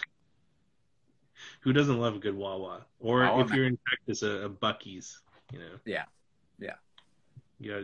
Mud, I have mad for love for Buc-ee's. I've never been to a Buc-ee's. You didn't go to a Buc-ee's when you were in Texas? I don't think I. Maybe I. Maybe I. Honestly, maybe I did. It was a. It was a blur. I. I, I was losing consciousness. I, I drove so many miles. I was. I, may. I probably went to like ten Buc-ee's. I don't even remember that. That's cool. Yeah, dude, I'm jealous. That so Denton's like easily one of my most favorite places. Um, so fucking cool. It is like so cool there. I, I couldn't believe how cool it was there. Um, what a beautiful place. Just like unbelievable. And the people there are great, obviously, but the place. yeah, it's so cool. And you got to go to the counter exchange, right? Well, at, at the time, actually, Jason Lee's exhibit was occurring, so we couldn't get into the store because personnel were Armand was like at the exhibit. Um, but we like met outside the store, and we, you know, we we were there, we just didn't go inside. Oh, that's too bad. His store Yeah. is really cool. He's got so much neat stuff in there. Yeah. Well, it's the reason to go back. I'll, I'm gonna go to definitely go to Polacon at some point. Yeah, you got to go. Uh, the like when Polacon just happened for this year, uh, but Polacon seven, and then there's Polacon Bay Area, Yeah. which I'm hoping Yeah. the border will have calmed itself down by then, because um, that was the last trip I took before the world ended. Was the first Polacon Bay Area, so Yeah, I got to make it out to nice to go. well, and there's so many like because you know if you make it out there, there's JP, there's Han, there's so many great people out there. I know. There's like a whole other pocket universe up there. I gotta meet. I can't believe I haven't met JP yet. I feel like we're blood, Yeah, we're J- bro- blood brothers. Just absolute king. He absolutely is. So I'm curious, how did you get into um like, you know, well, film photography, but also Polaroid? Um, I think that I like re got into Polaroid stuff probably like 2015 or maybe 2014. Um, just because my mom like got me one of the cameras and was like, "Hey, like you like photography, like this is photography," um, and uh, it just sort of like was the gateway drug I needed to get me back into the mix. Um, and with that, just th- I, I probably was gifted like a film camera prior to that. That was like a lomography um, fisheye camera, and it was just like, okay, oh, this is like step one um, of of a slippery slope. And so, uh, yeah, it's really taken off from there. And and the YouTube channel has just been like a egregious excuse to like buy more cameras and and uh, you know meet everybody in this incredible community who I love and I'm in love with. It's such a great community, right? Yeah, I mean, it was like the godsend of COVID having all these people online that are like incredible, beautiful people that are so nice and uh, extremely supportive of each other, which you can't beat that. The film community is just like, Well, and like the online is great, but also in person. Like, I mean, the the Polacons are so much fun. Um, the Film Pidea in San Clemente, that's a cool one. Like, everyone it- talked like it was like the orgy that they like must go back to. It was so good. It was so much fun, and I met like so many awesome people there. That um, you know, between Polacon and the Film Pidea, like those were like the two events that really like in, ingrained how amazing this film community is, and introduced me to a lot of like a, amazing folks that are you know, good friends today now. Gotta love that. Yeah, now that now that like everything's well, not everything's opened up. COVID's still in the mix, but New York is doing pretty good. Um, I've gotten to meet so many people that I've only known from online, and none of them have even like not one person has tried to kill me. Um, I can think of one time where I, was, I, I don't think there's been any attempted murders. I met like a group of people in LA. I've obviously been meeting on a rotational basis all these people in New York um, and the folks in Texas. It's just like so awesome to have this community where you suddenly know people around the world that are like your best friends now, and they're just like willing to take you in and uh, yeah, do a Canadian Polacon. I agree. You should do that. I, I've been bugging Daniel about that for a while, so um, I'd love to make that happen either in Vancouver, Toronto. Um, if it's in Toronto, I'm definitely coming up. I, I might probably try and push it more for Toronto, honestly, even though I live in Vancouver, because um, there's just more film resources in Toronto than there is in Vancouver. Um, like, you know, shout out to Downtown Camera and um, you know, all the different film peeps out there. But, like, there's a really, really healthy film community there. Not to say that there isn't a great film community here in Vancouver. Um, it is not as um, robust, I guess. Um, but there's some great shops here, like Beau Photo in Vancouver is, is amazing. Nicole um, does her best to have a really good selection of film, even though there's like the massive film shortage of uh, 2021 that's been happening. Yeah. my God, that's been kind of brutal, huh? Dude, so brutal. Like it's um the whole industry is gonna get saved and become really popular again. They're not gonna have the film. Like yeah, what the heck? There, there's a there's a weird irony to that. Um, we put in all the work, kind of... and like now like all you had to do was make film. so freaking terrible! It's so terrible. It's crazy thinking about like 2013, even like the amount of film that was available then, and just like the fact that it it was wasted on the industry being so contracted. Whereas now people would just be going absolutely nuts for that stuff. it's absolutely crazy. But I mean, it's also a good opportunity for people to try some other stuff. Like you know, it's hard to uh, track down Portra, but um, go buy some Lomo 400. It's just as good. Exactly. And your wallet, the your wallet will love you so much more if you. Yeah, your wallet's not. Lomo 4. Yeah.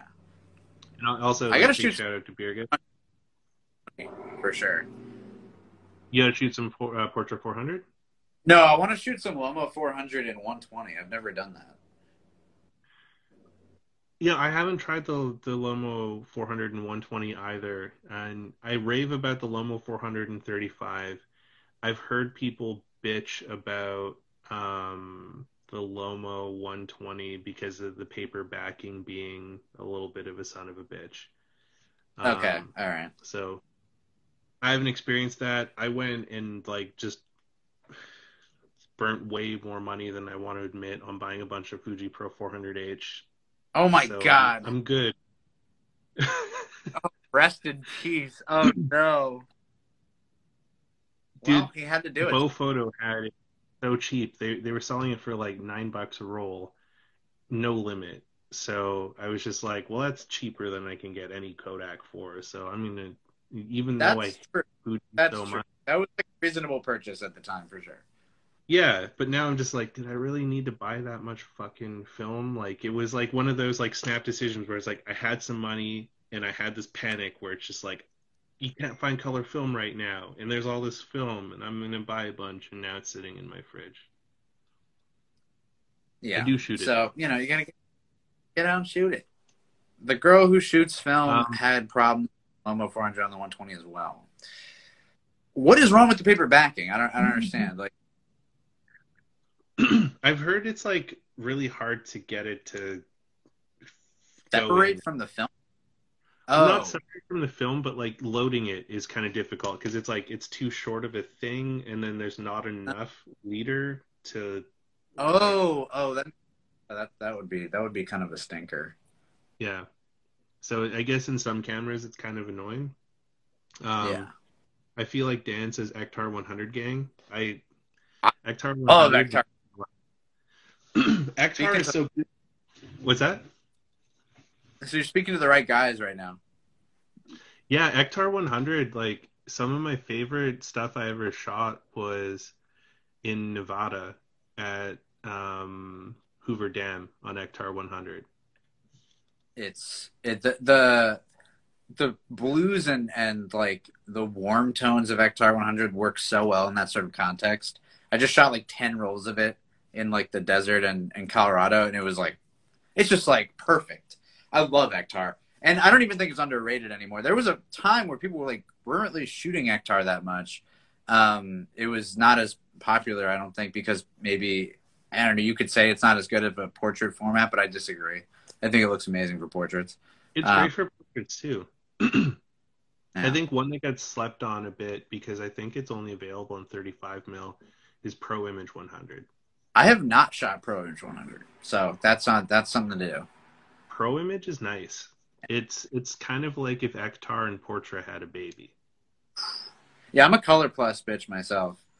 You know, I, Color Plus, I like it. I I never really shot a lot of it until the film shortage happened, and it was like the only film that I could get a hold of. Um, so yeah, I got some Color Plus. Ooh, I, and how nice is that canister? It's the nicest canister. Right? Yeah, c- I gotta admit, because I keep looking at it and I'm like, why do I have this old ass canister? And I'm like, this isn't an old ass canister. I just shot this like a, a week ago, but it looks so like kind of old school. It says Um, Kodacolor 200 on it. I don't know why they didn't just name the film Kodacolor 200. I think it would probably be more popular.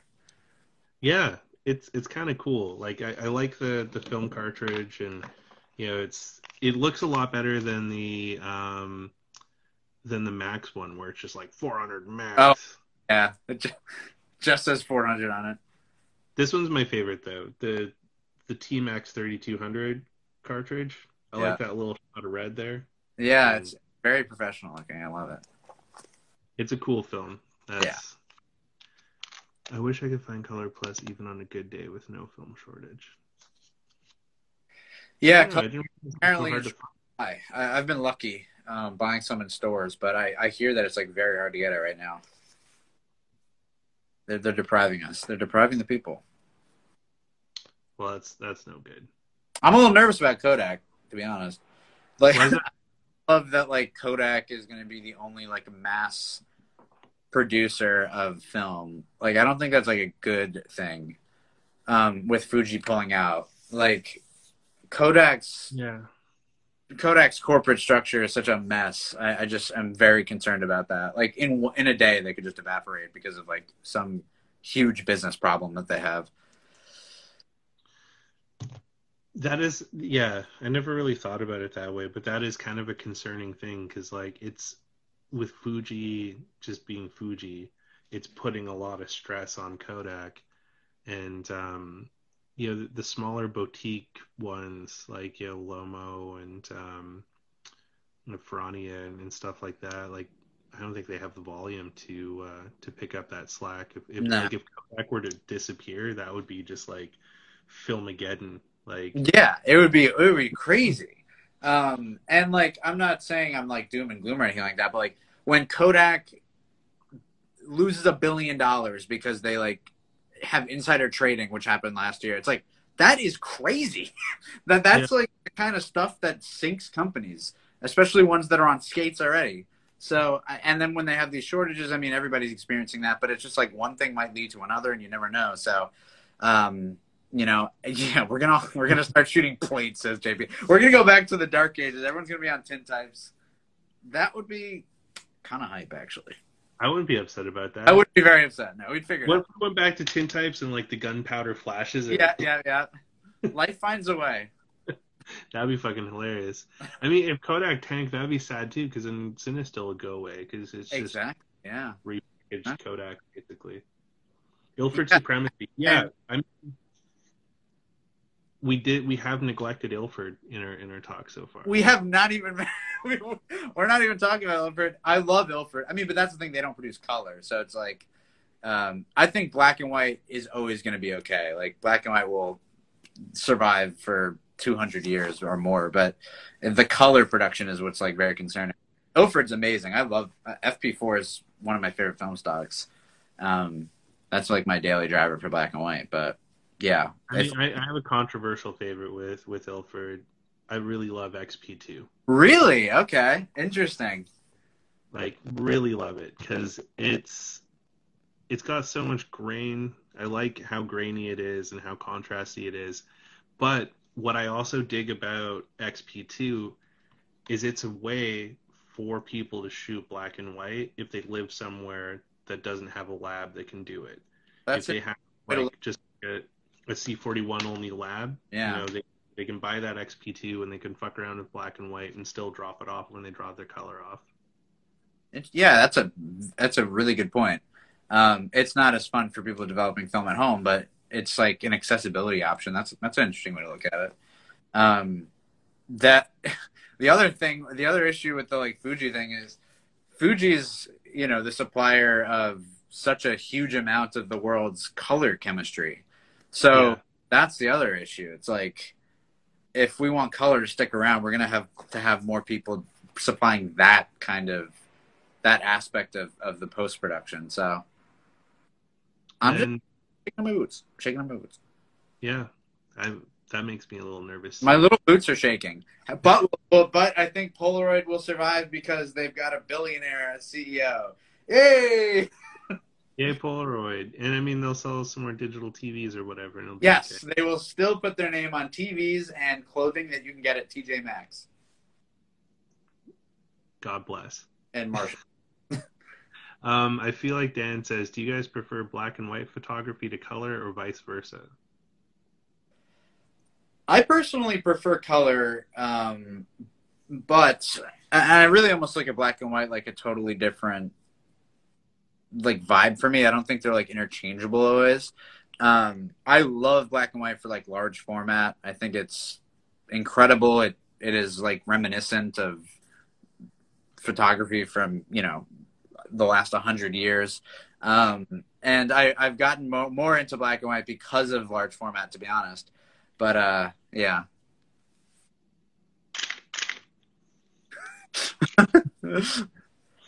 Um, I'm a toss up. So I was a real color whore for for a while, and just shot nothing but color. But then when I would shoot black and white, I'd be like, I fucking love like Yeah. the look black and white sometimes. And so I last year, somewhere along like maybe a year or so ago, um, I started alternating my feed, three shots color, three shots black and white, so Yeah. that I had to start shooting more black and white, so I'd have some black and white content to be able to post. And so then I started carrying two cameras around, usually one loaded with color and one with black and white, so I can, um, you know, vary stuff. And I love having color. I think color is amazing. Like I just recently was gifted a Fred Herzog book on Vancouver that's like all Kodachrome that just is like just like fucking mind blowing. Like yeah I wish I could have had a chance to shoot Kodachrome. Um, but that being said, some black and white just really hits. Like, um, have you ever played with Double X yet? yeah i shot a roll of double x like a few weeks ago it was really cool Oh, Love- it's, it's so it's so good. Like Double X is just like Chef's kiss. And then if you get a chance, the Ferrania P30 is fucking amazing. i really so i had a mixed experience with that. Like i shot a couple rolls that i loved. Like what an interesting looking film. So like Yeah. milky gray silvery. Um but then i had a roll that like several shots had like clearly a production problem with it. Like there was like a white stripe across the middle of the frame or like stuff that wasn't due to the camera just due to like the film being so like roughshod. I, I don't even know what's happening with Franny right now have you do you know any updates No, no updates. But the last time Freestyle had a bunch, I like ordered a ton of it. So I've got like a like probably ten rolls of it sitting in the fridge because I just love it. Like the the blacks on it, I've never seen they're so cool blacker blacks uh, on that film, and um, it's really unforgiving though. Like it's really unforgiving it's that's like no dynamic range uh, no, i would love to shoot that in large format that would be an amazing format for, oh for like man, like a four by five sheet of that or an eight by ten, that would be just insane. Yeah, exactly. that would Yeah. pretty I would absolutely love that. Um, JP's like, what the fuck are shadows?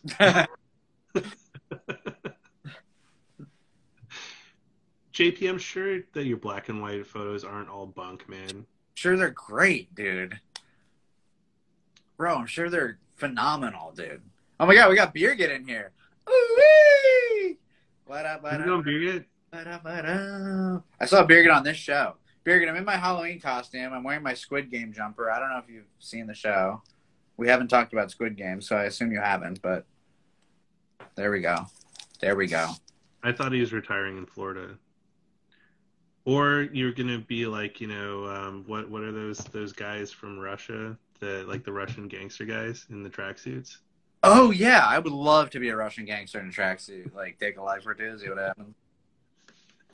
Yeah. Listen to the hard bass. Yeah. this thing is nice. I got this on Etsy for like 30 bucks. It came with pants and everything. Like, I don't even know how these people are making money. That's wild. Um, Fa- Fabian is asking Polaroid versus Fujifilm pros and cons. Should I go off? Go off. Wind me up. Wind me up. I mean, Wind me up. I'm I'm trying to think like. how do I I'll wind just- you up? Okay. I- Polaroid is the superior film. Here's the thing. Yeah. Okay. Sorry, I'm, I'm gathering my thoughts. So, the benefit of Fuji is that the film stock is rock solid. It is uh, much better under variable temperatures. It is can develop in front of your eyes without being damaged by the sun. It is just a more solid film stock that's less sensitive to its environment and can be expired and last longer. It has a longer shelf life. It's cheaper. Um, but the cameras that Fuji produces for it are inferior to the cameras that exist for Polaroid. Now to Polaroid. Just Polaroid. wait, wait, jump on that. Does Fuji make a camera that goes like this? It does not. It never has. It never will. and it never will. And, and so that's the thing.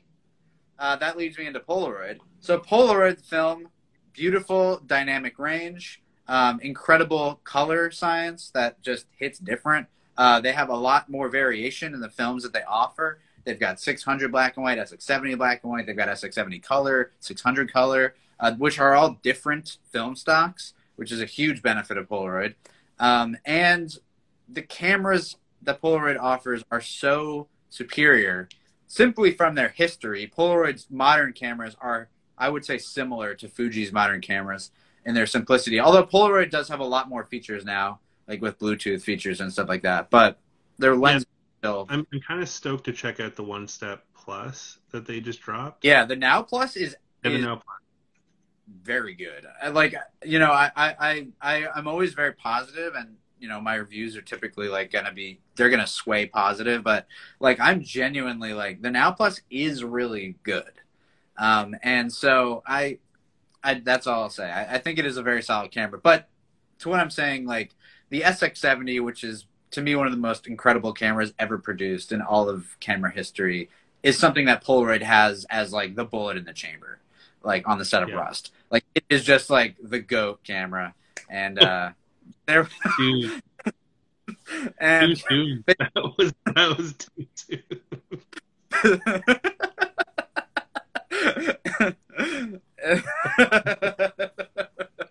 Would that make like Fuji like Alec Baldwin then? yes, that would make Fuji Alec Baldwin. Okay. Um, so, in conclusion, if you have the Lomograflok back by Lomography and you want to use some beautiful Fuji emulsion in its most perfect form, then buy some Instax film.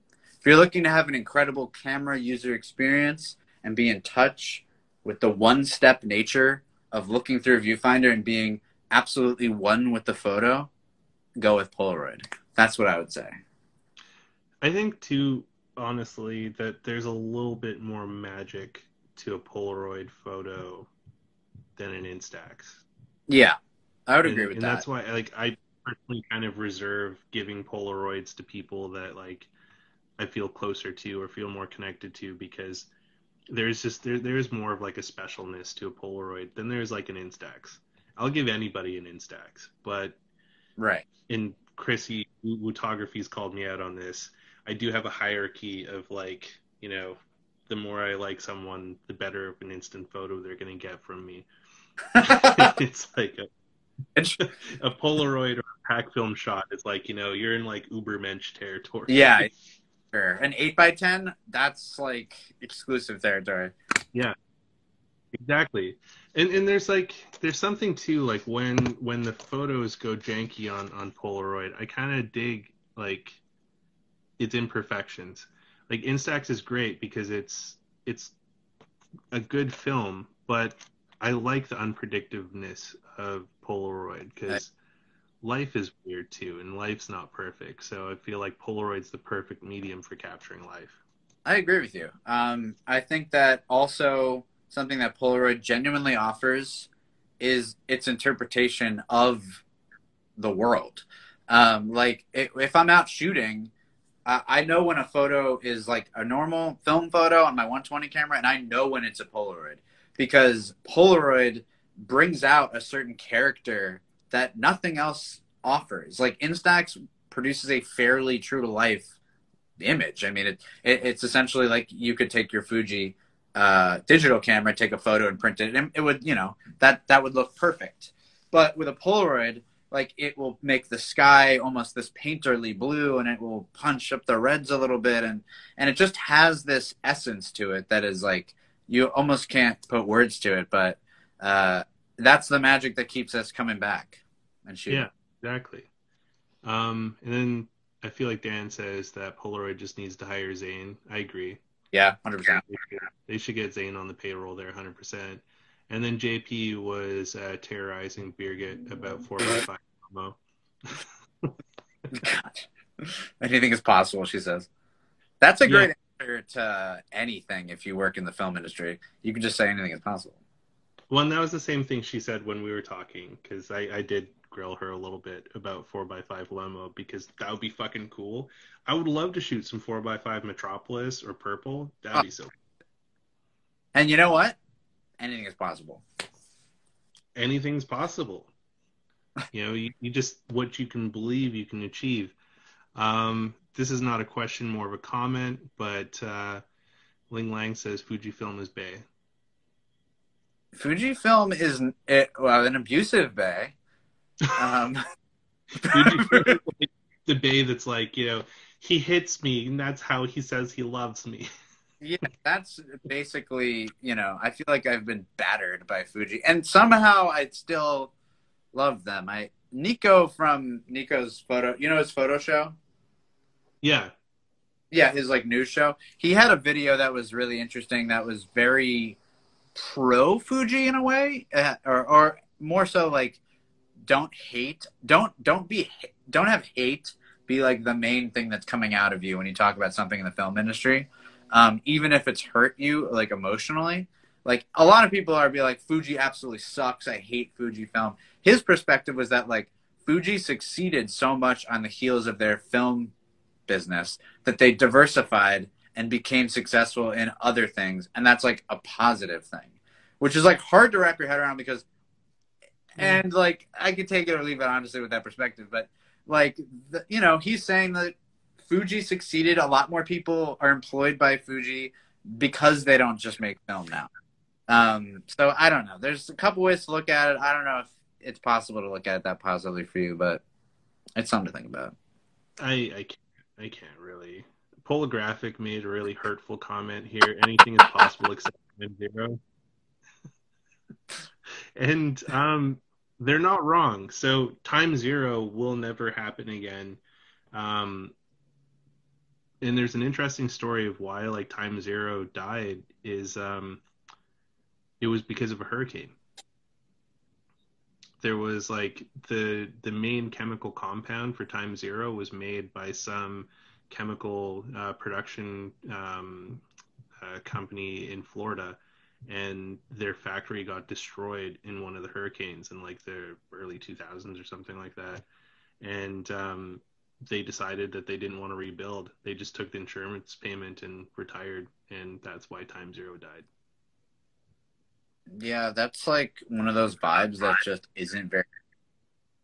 So No, that, like that's a chill vibe at all. But you know, that's no, that's like not, that's not a very chill vibe. Dislike button. That's why we need the dislike button for that entire situation. I mean, Uh, speaking it- of unchill, what's that? What hits you?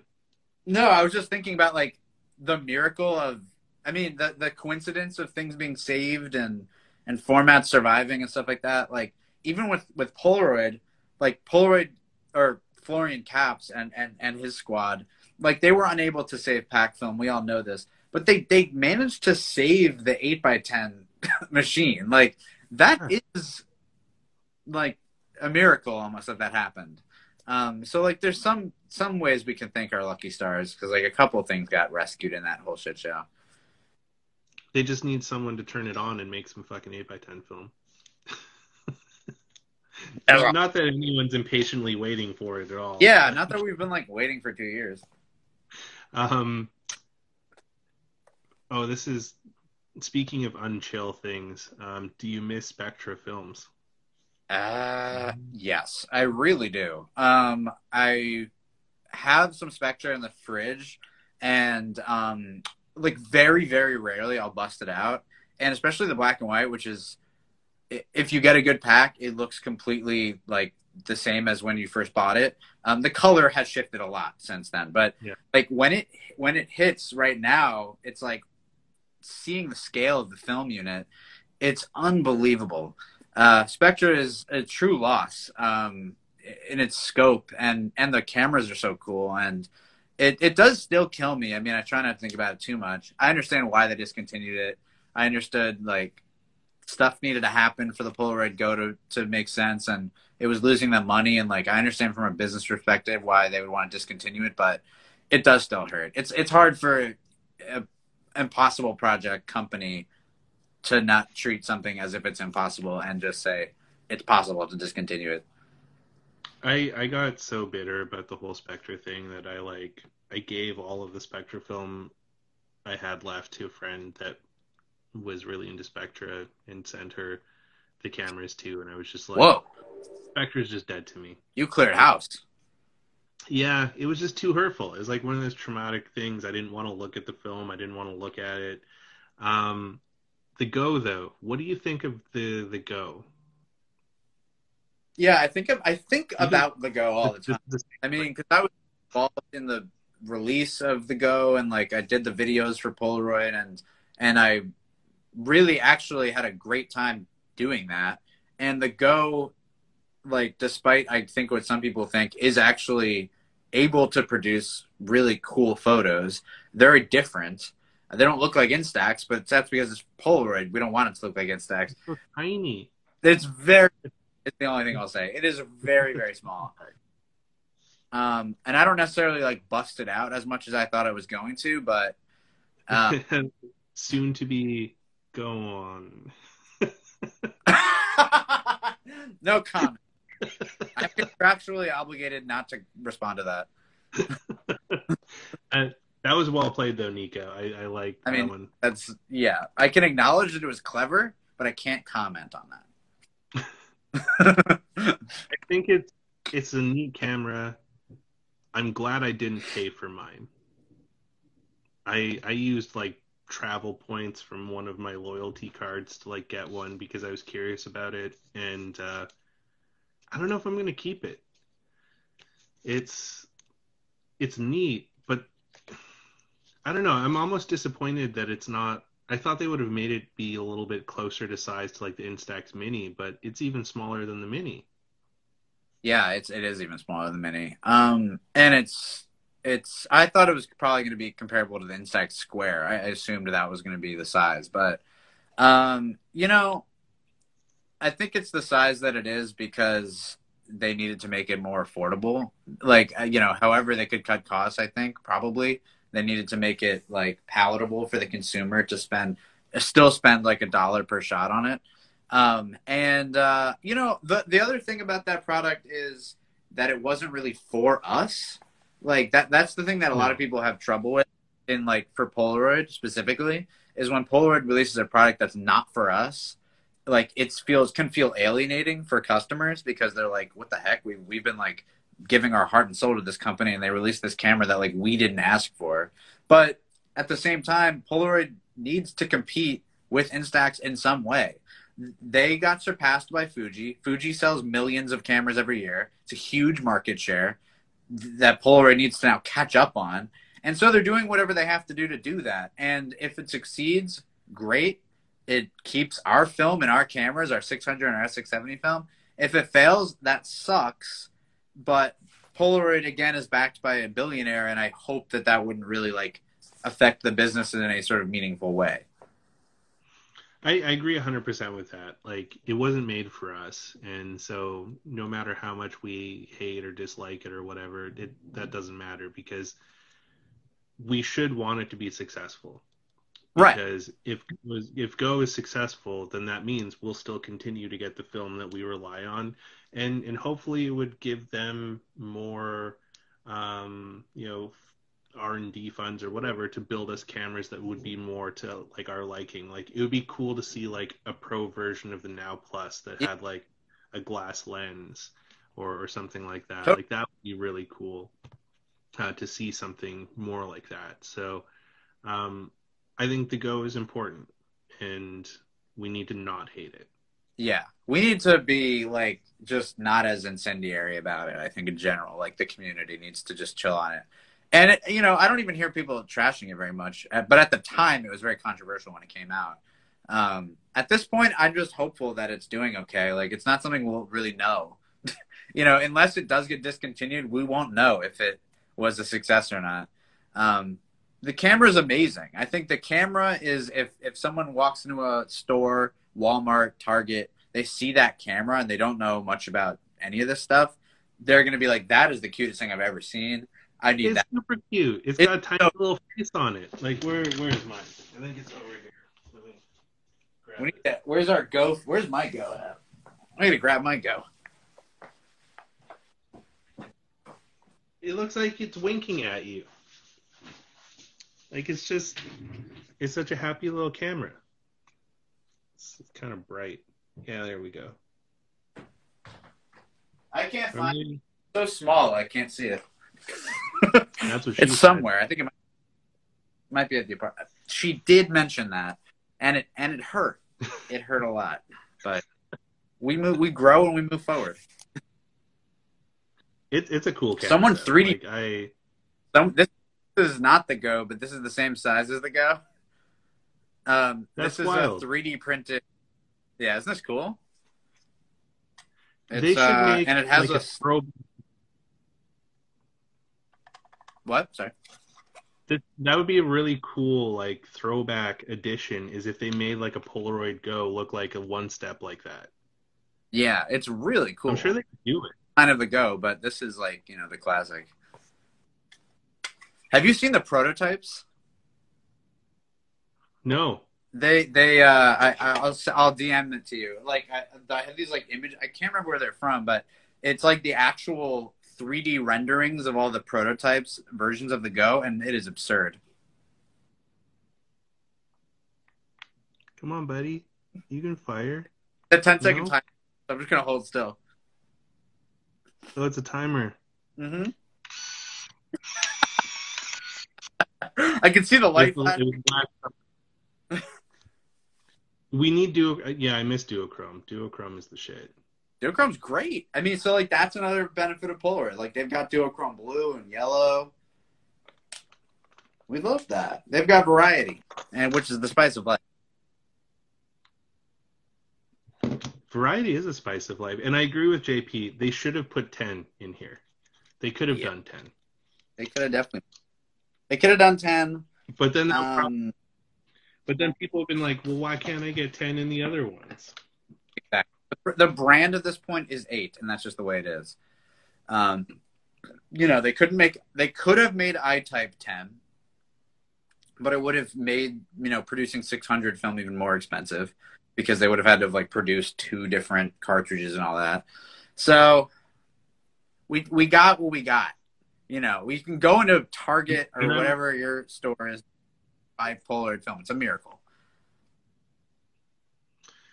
I'm going to say on this question, what's more valuable now, FP100C or Spectra? I think FP100C because um, it just it actually works most of the time. Yeah, yeah. Spectra's uh, value is probably not even very high. Like it doesn't age well at all. So No, it aged terribly. really bad. Yeah, and I mean, I I love the cameras though. Like the one Yeah. I could get rid of. I had like one of those like crazy Minolta ones that has like all of the. Yeah, yeah, yeah. I kept that one just as a reminder of my previous love of uh, Spectra. But yeah, emotional value. I would probably say the emotional value on Spectra is higher than pack film. Okay, that's that's fair. Yeah, I. That that has uh have any of the Fuji stocks that dropped were they of any meaning to you like uh, personally? Um, the only one that I was bummed out about was um, Superia 1600. That yeah, that I mean that's a huge loss. Um, Yeah. that that's like because that, that film hasn't been replaced in any way. No, and I don't think they will replace it. No. The, and the like the fact is, I mean, there's not that many 400 speed color left, so Pro 400H was a loss. Um, you know, if something like Provia and or wait, is Provia the only slide left? Is or th- they're still going to be 35 millimeter Velvia, right? Yeah, there's still going to be 35 millimeter Velvia, but Provia is like. The But like, one. I don't even like that's probably going to get discontinued soon too. So like, thank God that Kodak saved Ektachrome because that'll be the only slide film besides Lomo has one. But have you shot Lomo slide film? I've not. No. It the I, I'm curious about it. I'm curious if it's it, it looks really punchy, but you know it's Lomo. I mean, you you've got the right person watching right now. You'd be like, hey, Birgit, what would you say is the main characteristics of the Lomography slide film? yeah. what is it? Cal- 600 versus. That's a tough one. 600 versus SX70 on on the color because um, 600 is a little more versatile Yeah. and it's what most people are going to shoot with because the only reason you'd ever shoot SX70 is if you had an SX70 camera. Um, you know, fun fact out there for people that don't know, it isn't a choice. You can't use one or the other film in it. Well, you can use 600 film in an SX70 if you get an ND filter for it. Um, but the reason why there's two different films is they're different film speeds. Uh, 600 is like 640 and SX7 is like 100 something. Um, you can get your SX70 cameras converted, and there's a wonderful gentleman watching right now, Zane Pollard, that can uh, make those modifications for you, so you can use the 600 film in your um, SX70 cameras. But I do like keeping one of them using SX70 because I like how SX70 works for like daylight portraits and stuff. Yeah, SX70 film is gorgeous. I mean, the color is incredible. It's it's extremely saturated and very high contrast uh, in most situations. It depends on the day. SX70 film can is the most unpredictable, I think, in terms of Yeah. like the back you get might be green or something, and the shadows might be soft, but in others it might be the most contrasty ever. But but like when when SX70 hits, it's it the hits so nice. it hits not it hits different it hits different and and it and it, it is the most reminiscent i think of the original polaroid chemistry and like the sharpness of it and the the clarity of sx70 film is really nice um so i would i agree with you like i keep one converted and one not and then i've got my slr 680 so i always have one absolutely that can shoot sx70 and i love sx70 black and white too. I think it's really nice. Ooh, SX70 black and white is so good. yeah. Like it, it's yeah, it's wicked awesome. Um, I also really like SX70 in the studio. yeah. Um, yeah so yeah. I use like a mint flash bar to get the PC out port. Yep. And hook it up to a couple of strobes, and it works really good with that too. And uh, Zane built me an Open SX70 one so that I could play with the studio and use the the dongle and stuff. So kind of excited about about that.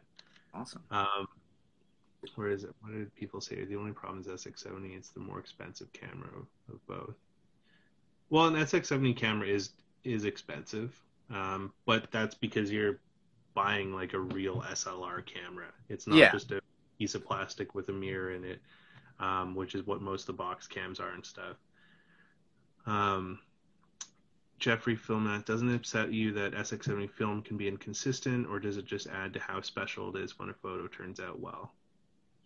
What are your thoughts?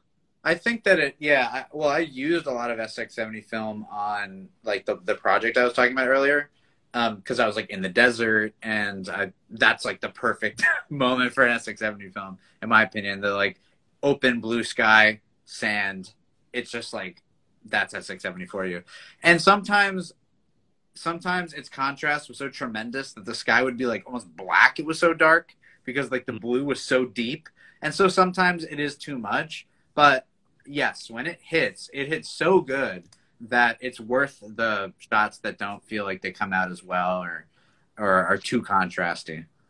Well, I honestly I like the inconsistencies too. Like that's one of the things that I love and hate about Polaroid is that it's not a perfect film. You get weird janky shit with it and like that's one of the things that I find really magical about it. Yeah. Um, You know, I think this was this was an SX70 one. Ooh. Yeah, the round frame with an ND filter in the SX70 is really nice. Yeah. Yeah, it was Oh, that was with a converted SX70. One of the that Zane made for me there.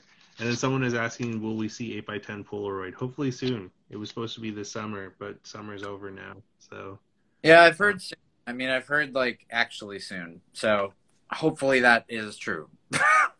you know, that's all. That's that's all I can say. But I think that it's supposed to actually be happening now. So it's going to be interesting when that actually drops because it's been so long. Like, do you just buy the film?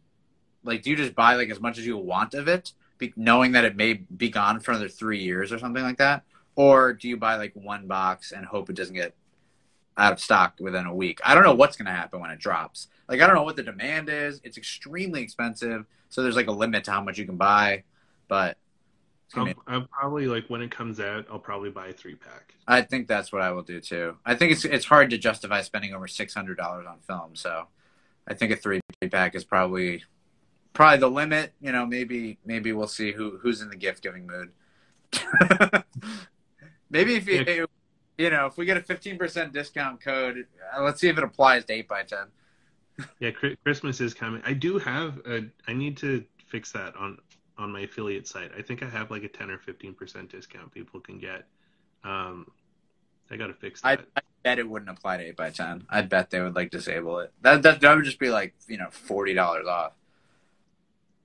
Uh, JP's uh, being a sweet boy here. He's like, yeah, I really love this Polaroid talk between y'all. So knowledgeable with this stuff. Ah, Just- gee, absolute, just one of the sweetest boys. SBU, he's an SBU grad. I'm just gonna Yeah. come out. He's an absolute SBU alum. Yeah, he, you know, part of the first graduating class. Yeah. He's an adjunct professor at the Bay Area uh, chapter. He's he's on a 10 year track. He is, he is, and I, and I really hope he gets that pension because he deserves it. Um, the SX70, that's a tough one. Um, what's your favorite SX70? Oh, that's a that's a really hard question because they're they're they're mostly similar, um, but the sonar model is my go-to. I, I know a lot of people like the split uh, split uh, focus like manual version of the SX70 because it's like shorter. Um, but I'm absolutely a sonar guy. It helps me like tremendously because of my eyesight just like getting something in focus in dim lighting, it's a miracle drug. Well, in the sonar, it's kind of a cool kick. So, the sonar technology for the SX70 sonar and for the SLR 680, um, it has roots to Polaroid's time as a defense contractor for the military. and the sonar autofocus was part of um, one of the first missile guidance systems that Polaroid created for the U.S. military. It's incredible. The technology is amazing, uh, and like it's one of those. That was the that was the first video I ever released was about sonar autofocus because I just love it so much. I think it's such a cool feature um, for for that reason and for the fact that it was the first uh, SLR camera to have autofocus, and that's how they did it via sonar. It's such a cool system, uh, and it works so hmm. well. It works so quickly. It's amazing. So I I personally the SLR 680 is really my number one camera, but um, my SX70 converted to 600 that has sonar is definitely second. Sonar is only kryptonite though is glass windows when you're trying to shoot something that's on the other side. Because it goes bouncy bouncy. Yeah, because it, it's since it's sonar. Yeah. but sonar is fun at parties because since it's sonar, you can take pictures, especially if you're using the SLR 680. If you want to take fun party pictures, the SLR 680 should be your weapon of choice because if there's low light in the situation, the sonar is going to focus it, and this flash has like the power of a million suns shooting in your eyeballs. It's the worst. It's it's incredible. I've had photos where I literally couldn't see at all. And I was like, yeah. I think you're in frame just based on where I'm standing. And the flash is so powerful and the sonar works so well. It's a lifesaver for that kind of stuff. Yeah, it's it's a great camera. And um, a lot of people think that the SX70s, the the older silver ones, were made out of metal. It's a misnomer. They're all plastic. Every SX70 that I, was ever created are all plastic. they were metal plated. Yeah, metal plated.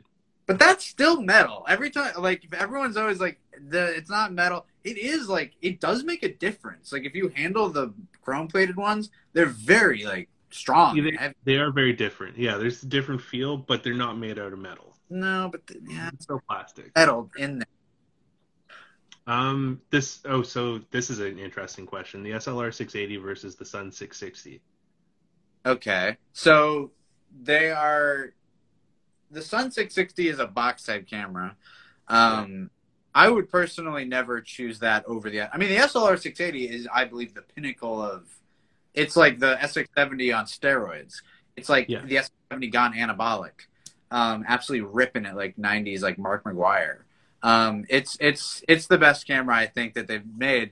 So you know, I, I think that the Sun 660 is one of the best box type cameras because it has like flash override, it has sonar override, um, and it looks really nice. It looks like the classic Polaroid design without looking like stupid like the early 2000s ones. So that's what I would say to that. I, I wouldn't ever really pick between them. The SLR 680 is, is light years ahead of it. Yeah, like if you were able to choose between a 680 or 600, I would always go with the 680. But yeah. if like the 660 was all that your budget had, go with the 660. Yeah, it, it's like it's the king of box cameras. Yeah, yeah, for sure. It's some of my favorite Polaroids I've shot were with a 660 um, and I always like to keep at least one 660 in my collection just just yeah. to have. Um, the mint flash bar is fucking garbage. That's like, you know, have you ever had a shower and the water pressure is so low it's almost like the shower is just like peeing on you, but it's like someone who has like a prostate issue, so it's just like this little trick. That's what a, mint drip. flash bar. Yeah, just a little drip. It's a little dribbler. Yeah, it's just it's just a little. It's trying its best but that's all it could squeeze out. yeah. yeah. You did mention. Um, yeah, you know, I would say too, to your point about the SLR or the uh, Sun 660 is like a fun one to have around, or that some of your favorite photos were on that camera. Like the times when I have just gone out with one just for fun, I really do like the photos. Like I love the um, look of the box type lenses. They're they're not the same uh, they they don't like perceive reality the same way that the glass lens does because it's like a really nice really nice optics, but yeah. it does have its own look to it that is very different, and I really do like it. And that's that's sometimes what I get when when I'm using these newer Polaroid cameras, which the, you know some will say, of course, it can't compete with the SX70 it's a plastic lens, but it is like valuable still. It has its look to it. Like if you get a Polaroid Now Plus, you got a great camera. It is actually really. Um, and like Well, and even I- the one step. Oh, sorry. Go ahead. no, yeah, I just even the one step plus is still Yeah. a great camera. Like if you pick one of those ones up used, like the Polaroid book that I'm gonna uh, be releasing soon, that was predominantly shot with a one step plus because I was stuck in my apartment by myself right, and I don't have a self timer for any of my um, you know SX70s or SLR 680s, so I had to use the one step for the most part because it I could do the remote with it and I could do the timer and I could do all of that, and it was a really fun camera to play with from a creative perspective because you have to work within what its limits are right, and it does have some limits, but it also enables you to do so much cool shit with it. Totally. Like being able to do the manual functions and all of that, and the Now Plus has all that, plus better lenses, plus the autofocus, because that was the only thing yeah, that I fucking hated about the One Step Plus is that focus switch. yeah. Because I would forget about it sometimes, and then I would waste a shot and be like, oh, god damn it, I gotta flip the switch. No, you're you're you're everything you're saying. I I want to just add a stamp onto. Like I t- completely agree. Um, like using the Now Plus because I didn't actually own the One Step Plus. Uh, I own the i1, which had similar Bluetooth features, but um, the which that camera doesn't work anymore because of the battery. but uh, So the i1 will still work if you plug a brick to it and put it in the USB port. worked for me. I don't know whether I I need a better brick or something, but You might need a you might need a beefier brick because there were a few i1 shots that I did in the book too, and the only way I can get my fucking i1 to work is by having it plugged into a brick, and that thing is such a piece of garbage. It's it's a terrible camera. It has no redeemable qualities whatsoever. really lo- I personally love the i1 other than the battery. Like I Well, really love viewfinder. it looks really cool and Yeah. you can make some really cool shots with it so it's like if you accept it for what it is then it becomes a really good camera Yeah. but Plus, once you look at I it- the focus. I mean, it, it has more stuff in it than the even the Now Plus. I mean, for the most, like it, it is a superior camera, I think, in terms of lensing. But I get Yeah. why not everybody loved it. Um, but like, just to add a button to everything you were saying, like the Now Plus, I'm so like not stubborn, but I just use the cameras that I use. I use my SLR 680. You know, I, I that's like the camera that I use. It's I'm not really using all kinds of different Polaroid cameras all the time, really, for my personal work. So like being like forced to use the Now Plus to to make the review, I was like, holy crap! Like, I'm having the most fun using all these random features, uh, like being like accessing a different part of my creativity and like getting to try something else because this camera has these awesome Bluetooth features. So, you know, I, I would say uh, there's a lot of validity to what to what these new modern cameras are offering uh, that the SX70 can't even do. Yeah I'd, I'd say 100% don't sleep on them. Yeah, like they're they're great cameras. The one caveat i'll throw out there is if you do buy yourself an i-type camera and you decide to get some expired polaroid film to play with um, old polaroids 10 shots new polaroids 8 shots if you're not careful you're going to waste those other two shots. Yeah. So, um, either get a dark bag or have a really dark room you could go into so that when you get to that eighth shot you can take the cartridge out and put the dark slide back into it and reload it in the camera or get yourself a box camera to play with to to shoot the expired film or, or pick up like an SX70 or something. because the i-type cameras can be a good asset when you're using expired film because if the battery is dead in the expired film, it's like That's a great point too. Oh, But yeah, it, you got kind of screwed with those last two shots. Yeah, like you, you can still use them. You just have to be mindful that like you've got those two shots left and you don't want to just take the cartridge out and put it back in because you'll lose a shot. Right. You want to take that cartridge out in a dark place, like either dark bag or really dark room, so you can put that dark slide back into it Exactly. and advantage of those last two shots. yeah. You got to You you don't you don't want to waste it. Polaroid film is precious. definitely don't want to waste that old stuff. Oh, Zane coming in with the zinger here. this is so mean. Leica Instax Mini with Supreme Film versus the SX70. Definitely the Supreme film. The Leica Fuji Instax Mini. What an incredible camera. The lens on that thing is like, wow. I can't believe Right? can't believe they put a Leica lens on an Instax Mini. Whoa. Have you seen the So, I- I own one. but I, I didn't pay I didn't pay the Leica money for it. Um, I bought it off of Craigslist for 150 bucks. Okay. That's the only still own it? reason. I still have it, and I do like it. It's the only Leica that I actually own. There you go. That's a that's a, that's an incredible trivia answer. Yeah, I own a Leica. Yeah, exactly. You know, it's like, yeah, it's the Sofort. I Yeah. mean, but this is what Fuji needs to do. They need to put a glass lens on one of their cameras, and it makes the it makes the pictures look so much better. It does. And honestly, though, I, I will say Fuji's lenses, like the plastic lenses that they do have, are good. Like they're really sharp lenses, but but they but they're like you get a single focal length. You got your 60 millimeters. They've never touched that. It's the one thing you can shoot with it. It, it doesn't have autofocus. The lenses aren't. although I think like the live LiPlay does the Bluetooth one, but like the lens has no dimension to it. It's like the most flat perspective you could get. There's no like depth of field. The only one that I'll kind of take back on is the SQ6. I do have some love for the SQ6. That is a decent Fuji camera. Um, it works great for the square format. It has a lot of nice manual features. Um, the image quality from it's decent. Um, I think it does autofocus with it too. Like it's it's a decent Fuji. Fuji needs to make more cameras like that one. Yeah, they keep stripping features instead of adding them. Yeah, because there's the SQ1, which is Yeah. just like pink box of plastic. That Really can- nice looking camera that you only press the button. Yeah, that that's really all you can do with It it. I I type film is uh, 600 film.